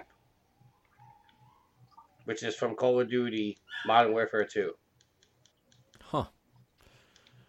Well, thank you, Corn Dog, for writing in. Everybody, check out his stuff. He's definitely balling, and good luck on hitting 400 platinums by the end of the year, man. All right. With that being said, let's get back It's to our Very obtainable. and our last one, which I like, uh, is actually yelling at yield. I saw that. This one comes from Jaroslav Jama. It says, "Why I yield to no one, not accept me to Platinum Guild? Because I love Trophy Horse podcast, or because I've only got ten cheap platinum. Anyway, hope Tricky come back. He is heart and soul of podcast. Thank you very much." Question: Did you ever consider addition to Sophie's trophies? Add another trophy of the week. Let's say the e- the most easy or hard trophy or funny trophy name that is the most ridiculous trophy or most enjoyable or longest time to pop. Thank you for all you're doing. 10 out of 10 stars from me to you. And he puts his name, but I'm not going to say because he didn't give me permission. Uh, P.S. I think I'm the first Polish listener. You. Cool. At least the first We're one that's in- made himself known for sure. Now, I want to apologize We're because big in Poland. I, I, I want to apologize for the way I started reading that email. I, I that that was a little stereotypical because I read the last line, but fa- in fairness, I'm Polish too, so I thought you, It I thought you were is. Italian. I'm Italian, Irish, and Yeah. Polish. So, I mean, it's a cool, cool idea, definitely, to have like a, a trophy of the week that that fits like some quirky thing. But I think maybe that would be tough to come up with every single week.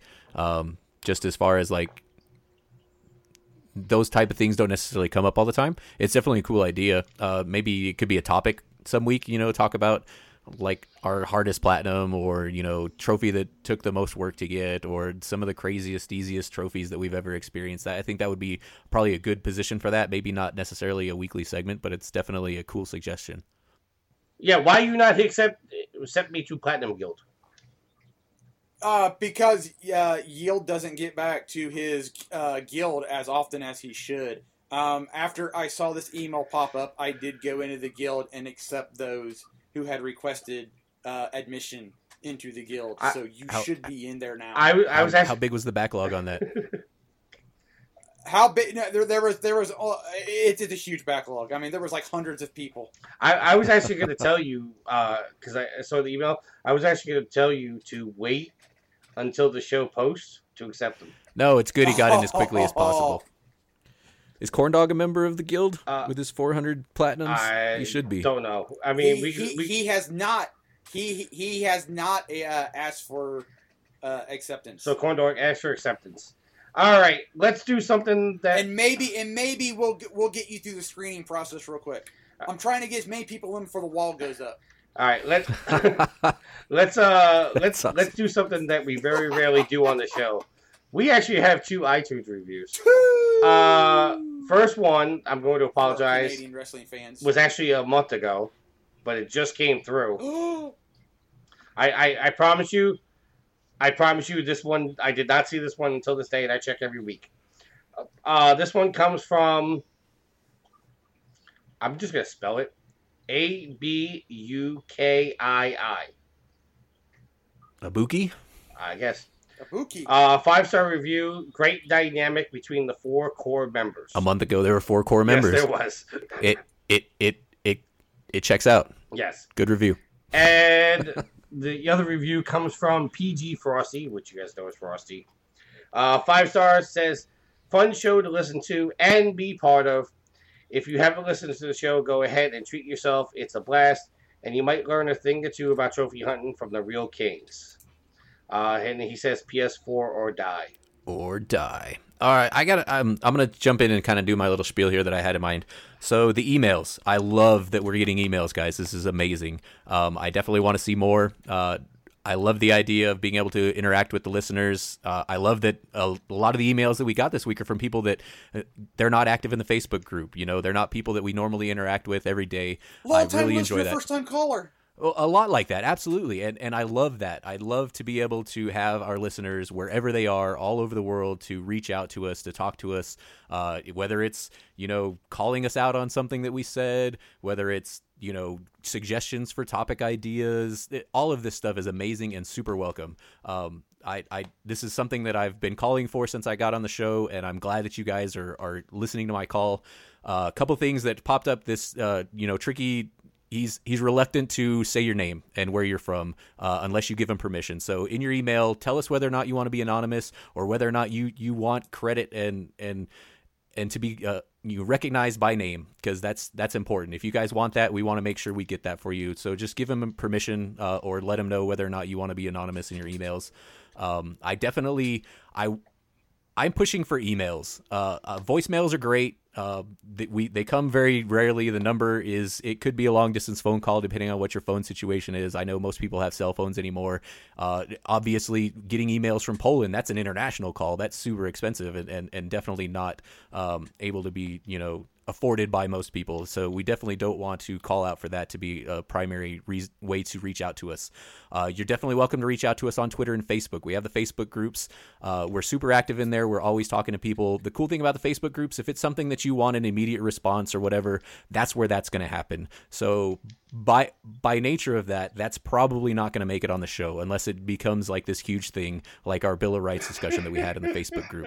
Was great. So basically, the the cool thing about that is, yeah, you can reach out to us on the Facebook group. It's definitely welcomed. We like to have an active community. Um, join the Facebook group. You know, talk to us there. But if it's something that you want on the show, I definitely encourage you to email it because that's how it's going Oh to yeah, end up on the topic show of the week. Anything. any of that stuff like uh, i mean if it's just a question i mean we had the black friday question great question you know something that we can address it, big small whatever I, I love having this interaction with you guys um, and i know the rest of the guys do too tricky you know counting the days. The first day we had two emails then another one came in. Now we had four by the time the show came live and that was just an awesome thing and and i really like it. So that's that's my take on it. If if you want a quick response or you want to have you know a discussion at the time the facebook group or twitter are perfect places for that. But if it's something you'd like to have on the show definitely email it in. Uh, we may hope, I mean, ideally, it, it could get to the point where we have so many emails that we can't necessarily pick them all. And, and I hope that it gets to that point just because that means that we have so many passionate listeners that are reaching out to us. Uh, but as, as the time being, if we're getting five or six emails a week, then we can definitely talk about them on the show. And it's something that we, we look forward to. Um, you know, having the interaction with our fans, we can budget uh, our listeners. get them in Yeah, all it- day. yeah, absolutely. Yeah, this this this ended up being a really long show, but last week's show we had to stretch to get you know an hour. So you know it gives and takes, and and so we we definitely look forward to hearing from you guys. Uh, one thing that I'll point out, and it just came to me, is is the fact that if you want to be, remain anonymous, please let us know. But if you want the shout out and you want us to you know say your name, your first name, where you're from, stuff like that, definitely let us know because we definitely want to give you the recognition that you that you want. All right, let's let's close out the show. Let's clean this shit up. There you go. ProvenGamer.com is looking for some writers, podcasters, video editors, news reporters, and generalized help with the site. If you're interested in applying, go to ProvenGamer.com, click on the Help Wanted tab, and fill out the application, and I will get back to you as soon as possible. While you're there, be sure to check out all of our articles and all of our videos. Speaking of our videos, they can be found on YouTube by doing a search for Official Proven Gamer. Uh, all the videos from my 25 hour stream from Extra Life is now on YouTube. Also, the Community Gamer Night, which we did last night, playing uh, Star Wars Battlefront, that included myself, Res- Resident Daryl, T Bird, Walking Idea, JT, and Kev. That's also on YouTube as we speak. Uh, I just got a friend request on PSN. I don't know who that's from. Uh, Corn dog. no, it wasn't Corn Dog. Corn Dog's already on my list. Uh, with that being said, go check out YouTube. Uh, each each of the extra videos were broken down into 15 sections. So there's like 104 videos. So if you have nothing to do for 25 hours, go watch all those. I noticed they were coming up in different languages too. Did you do that on purpose? No, I did not do that. I don't know why I did that. Dude, on Twitter, every time it popped one up, it was in a different language. One was French, one was Spanish, there was one in Russian. Like it was like, what the hell is going on? I have no idea, and I want I, and I want to say sorry to everybody for that. Uh, I did not uncheck the button This says post to uh, Twitter. I didn't realize it was So going to post every you. fifteen. Yeah, I got I got a I got emails going. Thanks for the spam. Uh, believe me, that was not intentional. Uh, with that being said, if you want to get a hold of us, there are several ways to get a hold of us. The first one is our email, trophyhorrors at provengamer.com. The next is our phone number. Troy, what's the number? 330 proven 9. I don't know. It says 330 555 5555. So that's, I don't know. That's one of the, the numbers you give people in movies. Yield, what's the number? 330 proven 9 330 776 8369 Yes, very good. Boom. Yeah, I changed it in the agenda, Troy, just to mess with you. I noticed. You're trying to, you're trying to throw me off. Uh, the other one, if you want to, also the SpeakPipe app. Troy was talking earlier about long distance calls. If you want to leave a voicemail but not have to call long distance, I'm working on a Skype uh, account that you can possibly leave voicemails there. I'm still in the process of working that out. But in the meantime, you can use the SpeakPipe app, which is found on the right side of Proven Gamer, also on our uh, Proven Gamer Facebook page. Uh, you can click on that and you can actually leave a voicemail that way, and we can get that and integrate that into the show. Uh, if you want to get a hold of us on Twitter, there are several ways you can get a hold of us. You can contact the site at Proven Gaming. You can contact the show at Trophy Wars. You can contact me at Tricky Mick. You can contact Alex at Saundersaurus Rex. Since Alex is back on Twitter. Uh, yes, I kept my promise from Extra Life, and I am back on uh, Twitter. but you haven't tweeted in over a week. Well, sometimes brilliant brilliance doesn't just happen at the drop of a fucking hat. You can't rush brilliance. When, when was when was when was Yield's last tweet? Uh, Last yesterday during the football game. Yield, yield tweets a lot. Troy, when was his last tweet? Today, probably. I tweet daily. Well, you know what? I've already I've got 16,000 tweets, so I, I'm pretty. I've I've pretty, already uh, tweeted. Oh, it's actually no. It was 24 hours ago. It was the picture of my dog that I posted. So it, I actually haven't tweeted today. I have already I have already tweeted in the last two weeks more than I've tweeted in the past year. So I'm on, I'm, a good point. Facebook. I'm on a, I'm That is a I'm good You're hit, on. Twitter. I'm hitting my stride. I'm at a good pace. If you want to get a hold of Yield, it's it's at I Yield to No One. If you want to get a hold of Troy, it's at Anti-Social Gamer. That's A N T, not with A I A N T I. A N T S O C I A L G A M E R. There's no I in antisocial gamer because some jackass is sitting on that handle. If you want to get a hold of Mark, it's That's all right. I like the one. I, I like the way you do it. if you want to get a hold of Mark, it's it's at the underscore Ion Vein. If you listen to this podcast, we greatly appreciate it. But be sure to go listen to our other podcasts. Sorry, I'm laughing at what Troy put for the last one. Uh, the other podcast, BG Spoilers, which we are doing another show. Uh, I promise you. Uh, remember the loop, the smart marks, and the good, the bad, and the unfortunate monetization strategies. Wait, wait a minute. Wait, wait, wait. Microtransactions, What? aka unfortunate monetization strategies. What the fuck did you just say? Okay, Alex, I'm, uh, Alex, we have a new podcast on the site. No, no, no. I'm well. I'm well aware. It's uh, it's Nate and Frosty. Right. Yes. Well, the actual name of the show is Good, the Bad, and the the microtransactions. Yeah. Well, what did you say? Well, one week on. Well, I have to give the story. One week on the show, I wasn't there, and they forgot to give it. Uh, the guys forgot to give it a proper shout out. So now every Yeah, it wasn't it wasn't in the in the show notes that are basically copy and pasted every week. So we looked over it, didn't didn't mention it. So I added it to the show notes from every week thereon, but there's It kind the of a good, running the joke in the Facebook group that, that that microtransactions is kind of a weird thing to have at the end of that title, even though it's it's a perfectly good title. I'm not dissing it, but it's kind of a running joke. So every week I've changed what that last thing is. So I did like the good, the bad, and the mumble mumble, or the good, the bad, and the something something. And then this week I put the good, the bad, and the unfortunate monetization strategies, aka microtransactions. Gotcha. all all the podcasts can be found on iTunes, Stitcher, Google Play, and all your fi- various podcast applications on your smart devices, and also tune in. There, we have some PlayStation 4 communities. We have the Proven Gamer community. We have the Trophy Horrors community, which is called the T Dubs Brothel, because Shuhei won't let us say horrors on the PlayStation Network. And we also have the aforementioned uh, Platinum Guild, headed up by Yield. You can get involved in all those. Uh, that brings us to the end of our housekeeping, but we do have some sponsors. Our first sponsor is Extra Life. Alex, you are finally back. Tell us about Extra Life. So, as we reported earlier in this show, Extra Life 2016 has thus far raised over $8.5 million for Children's Miracle Network hospitals around the world. That is fantastic, and everyone involved should give themselves a big round of applause. Uh, I want to point out that donations are still accepted through the end of the year. So, if you haven't made a donation yet or you want to make a larger donation, you still have the opportunity to do so. And I would like to point out that charitable donations are a tax write off. So, uh, I don't have they decided the date for next year yet? No, they have not. No, it's gonna it's probably going to be whatever day the clocks roll back. So, look for for next year.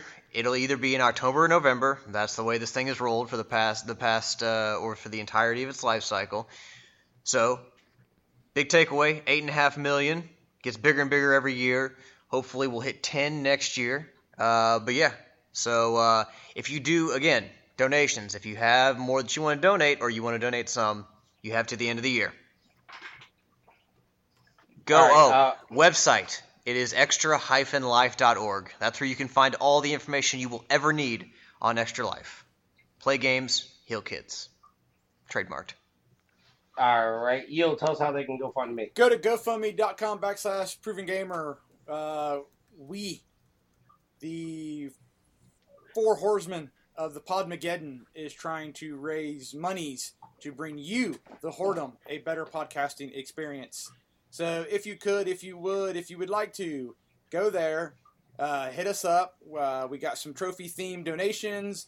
Uh, you can even get tricky to donate or donate. You can get tricky to actually uh, platinum a legitimate game instead of Hannah Montana and uh, this silly game called The Division. What about I am IMAO? Oh, and I am Mayo. Sorry. All right, Troy. Who we sponsored So by? we are also sponsored by Amazon. Uh, basically, all you need to do is you go to provengamer.com. There is an Amazon link. If you click on that before you go to Amazon to do your shopping, a portion of everything that you purchase uh, goes to Proven Gamer to help us run the site, keep it running, keep bringing you quality content. Uh, so it doesn't cost you anything extra. All you do is you go to the site first, uh, click on the link, and that'll take you straight to Amazon. You just do your shopping like you normally do your shopping, like nothing was different. Uh, but it definitely helps out the site because they give us a little bit for each purchase made. And uh, so, yeah, please do a good thing for us right. so we can continue to do, do good things for you. With that being said, uh, I, I'm saying this to two audiences right now. One, our listeners of the podcast, and also we are on Facebook Live right now.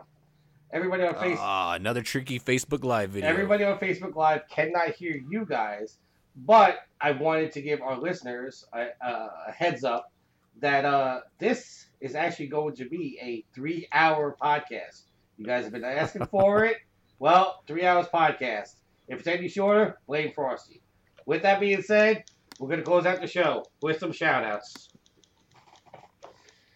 Yield. So now we got to talk for 20 minutes to, to No. pat it out to three hours because you've promised them a three hour show. No, we're just going to. Yeah. No, we're just going to blame Frosty if it's any No, instead you're just throwing Frosty under the bus. Exactly! What's happening. You, uh, Alex, your shout outs.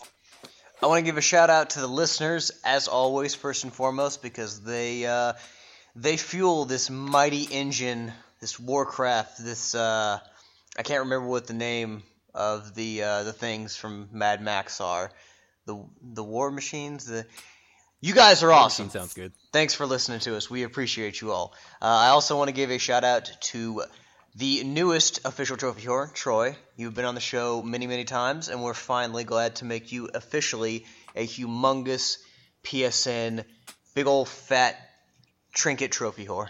So, He, he, he's welcome. a killer torrent whore. And does that It's does, actually ironic because when I was podcasting with you before years ago, I was actually exclusively a Sony gamer, and now I'm not, and I'm actually officially a trophy whore. Go figure. I also But it's great It's to be ironic, here. I love being you on the show. I also want to give a shout out to Tricky, Yield, and Lucia for holding down the fort while I was gone. Uh, even though it's nice to have some time away from some of your duties, uh, not having internet really sucks when you want to download games and talk to people and watch Netflix. So I'm glad that I finally have internet and I'm finally back on the show. Uh, it is good to be back, but thank you all for keeping the seat warm while I was gone. Oh, and a shout Yeah. out shout out to the Kentucky Wildcats for their big victory, their upset victory over the Louisville Cardinals in football, collegiate football yesterday. Yield your shout outs. Ah, a shout out to the fans for listening and spreading everything that is the whoredom. Um, we we would not be sitting high atop our pedestal if you guys were not out there doing all the legwork. Thank you.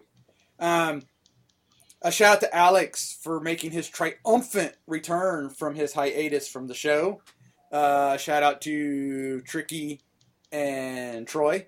Uh, shout out to Lucia. Uh, sorry, the monkeys ran into your poles and took out the power. he said Uh, monkey poles. Monkey, I did say monkey poles. Um, a shout out to the newest guild member, the first two-time member, uh, that one Seagull, and I won't say your name. I will spell it because I will butcher it. And uh, P L A C Z are my newest members to the guild.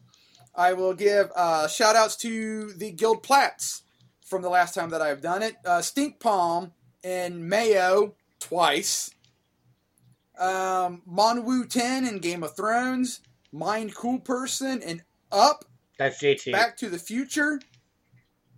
Okay, he got Up, Back to the Future, and Mayo, and Donnie for his platinum in Rise of the Tomb Raider. Cool, cool. Hey, that one didn't have uh, multiplayer like the first Tomb Raider, What? right? Why are you pointing at yourself? There is nothing in the in the guild that says I got four What? platinums, What did you and get? you haven't given me a shout out for it. and and you haven't posted any in the guild. I have so. It You have to follow the proper. What have you? What have you posted? The last thing I gave you a shout out for was your was your uh uh that that funky VR game that all you did was took a picture of the platinum and said number such and such, and Troy had to tell me what game it was because he knew.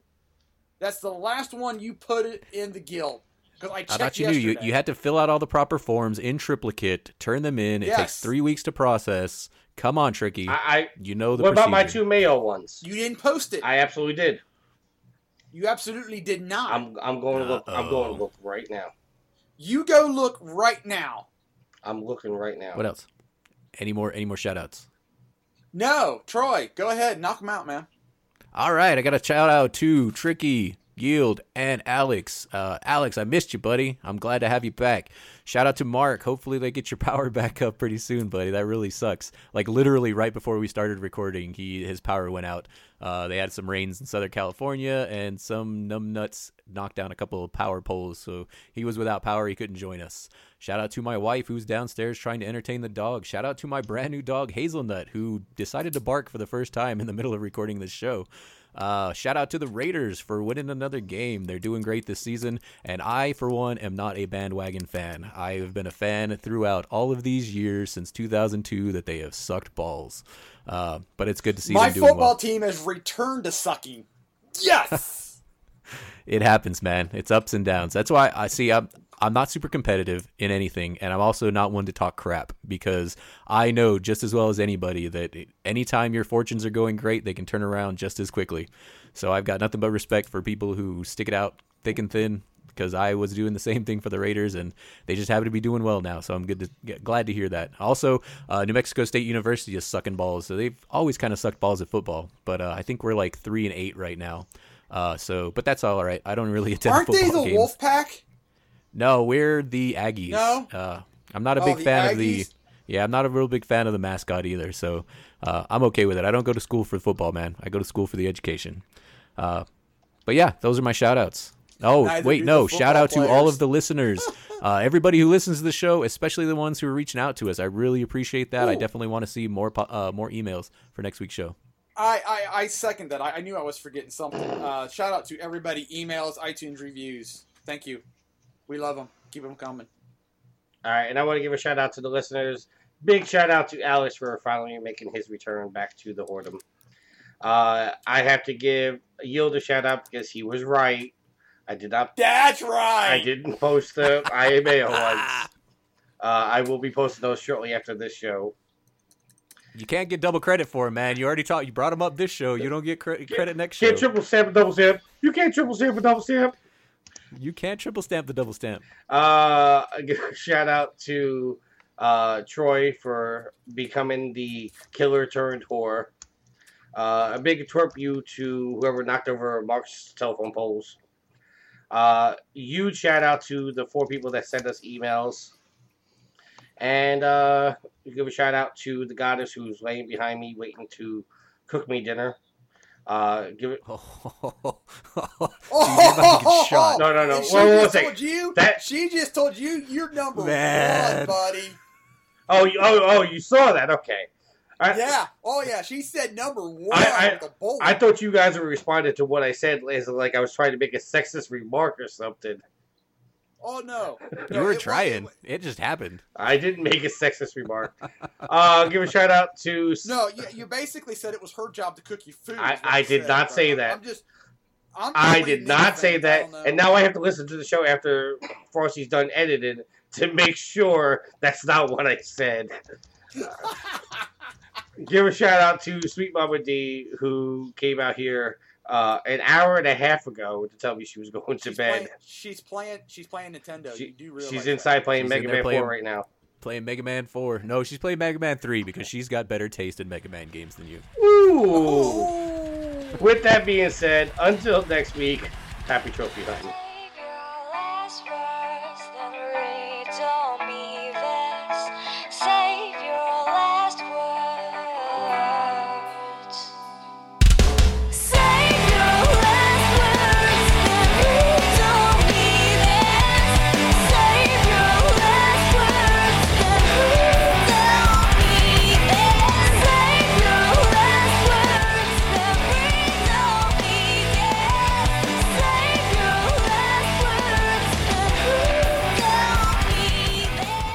The theme song is Venus by the band Even off their album Zenith. Permission granted by the band and 12 Stone Records. You can find them on Facebook by going to www.facebook.com slash evenphilippines.